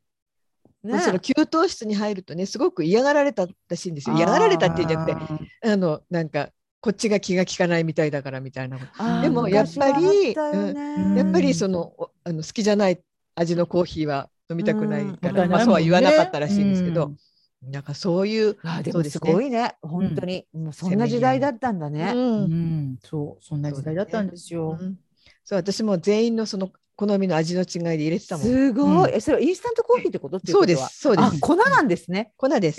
あでそのミントかいうのをクリープ、そうクそうリーそプうそうですそう。あしかもねクリープからね二度二度とかいろいろあったじゃないですか。その二度過去にあったあったあったあった変え二度変えると味が違うから。わかるそのミルクの配分も変えたりしてたんですよ。それに合わせて。それでさもれカップがそれぞれ違うから、そうそうそう。これが誰のカップって覚えるわけでしょ。うわーって書いてあるの。でそのうちそれぞ覚えてる人れにはやそれに合わせテーブルに置いててい。くのそう。そうですよテ。ーブルに置いてくのって誰々さんっていうあの座席表に112とかって全部書いてある。朝朝入れて。そなんか10時にコーヒー入れて、うんでお昼前にちょっとまたお茶入れてみたいな、えーしょっちゅう入れてう。ましたそうよ。でうちなんかほら営業さんいたから外から帰ってきたらおそうそ疲うそうれそう様ですってまた入れてあ。れた入れて女子がそれやる代わりに男の人はこれっていうのはないの？ないですね。なお家に送るとか、うん要はなんか怖いな。それないないない代わりっていうかもう、わそれは女子社員のそのうん事務の仕事の中に入ってるから、あ男性はその外を回ったりとか、そういうなんかうそういう仕事の種類として違ってたんですそうよ、ね。そーれでなんかね女子社員のみ女子社員研修みたいな時に 女子社員の皆さん男子社員から要望が出ていますお茶を出す時にはニコニコ笑って出してくだ さいって腹立つ聞い腹て立つ私ほらもうなんかうわダメだここはと思って腹立つ、んダメだここはって思ったもん笑ってほしくば、いやでもわこっちが笑えるような何かをしろよって思うじゃないですか。 3年ぐらい前に、まあ、関西の大企業の、まあ、非常に、まあ、全国的な大企業の子会社に取材に行ったんですけど、うんそこの、まあ、古株の社員さんがいやあのちょっと前は前のは 社会社の歴史みたいのを喋っててねうでん女子社員がいてこうなんですけどねまあ本当にもう男子社員も僕たちも含めて可愛がったんでねいい会社だったと思いますよってなんかその可可愛がっ可愛いだからそのなんていうのやしなんて女子だからお嫁さんで出ていくわけうん寿退社が当たり前だからうんうんうんうんその若い子が入った時やっぱ本当に可愛がったんだと思うのなんか、うんだからそのいわゆるあのいじめるかお相撲の世界の可愛がりではなくてうん可愛がったのねなんか可愛がったんでしょう、うん、 蝶よ花よと可愛がってあげたのそうそうそうそう特に今美人は可愛がったんでしょうそうでない子はそうじゃないように可愛がったんでしょうねそれを本当に何の疑いもなく3年ぐらい前に言ってる人の顔を見てこいつほんまにこいつほんまに終わっとんなと思ったもん。でもさ私その最初にいたねあのうん消防設備のその今言ったようなことをしていた会社は、主任とかが人で本当にいつもこういうことやってもらってるかってもうしょっちゅうケーキとか買ってきてくれてた可愛がっそういう可愛がり方もあるよ。そうそうそれいい人なんだよだからいい人であることと別なのよね。そうなんだね。だからその女子をさ若い女子を可愛がるお父さんのようないい男性っていうのはいくらでもいるやん。うんう、ん決してそのやらしいやらしいことを思ってもセーブしてよちゃ んと。心の中は分かんない けどね思う。心の中は思ってるだろうけども、うんちゃんとお父さんフェースのままそのまんまキープして優しくえーする男性っていうのは本当にたくさんいたよね。でもそれ、とこの別だからね、うんうん、そこがねだからそれが本当に可愛がったっていうのはそういうことそういう人たちがだったんだと思うの、うんうん、ケーキも買ってきたんでしょう。うんうん、はよ帰れ帰れ大丈夫か夜道は大丈夫かと心配もしたんでしょ うありがたいことでございます。そのぶっきらぼうな言い方。ありがたいことでござあいりまがすたいことでごもうざいます。結構でございま すからご退場ください本当だね。ねお疲れ様でしたと。そうお疲れ様でしたよ。可愛がるのも大変だったです。ねねだからその分ねやっぱりだ女性の方もあんまりこうおじさんいじりとかをねうんしないようにもちろんもちろん。うんそうですね。うんうんおじさん気持ち悪いとかね。そうあれは絶対ダメだうん。うんううんん。だこと言ってたらおばさん気持ち悪いって言われるようになるぞ。そうだからそこも本当自制してねとかあと稼ぎがないとかなんかそういう方向のなんていうの 圧のかけ方うんあとねおじさんの容姿いじりね。ねそう容そ姿ういじそうりダメだよ。うん。上司いじりは絶対にダメあと臭いとかそういうのもねうんダメだよ、うん、き用心しないといけませんそこら辺はうんね。 いろんな結局いろんな方向にそうですロねーリングローリングで転がりましたね。 さあじゃあそろそろでしょうか。えっ、とあ最後はそうねだ。おまとめとして月手つまみさんにいつもの一言を言っていただきたいと思います。斜め上を見て考えて ます。準備していなかったんでしょうか。なんか数字であったな。数字。字まあいいや。はい。はわかりいましたじゃあよろしくお願いいたします。はいあなたはサブロクモンキーズを知っていますかでは、さようなら。さようならありがとうございました。ありがとうございます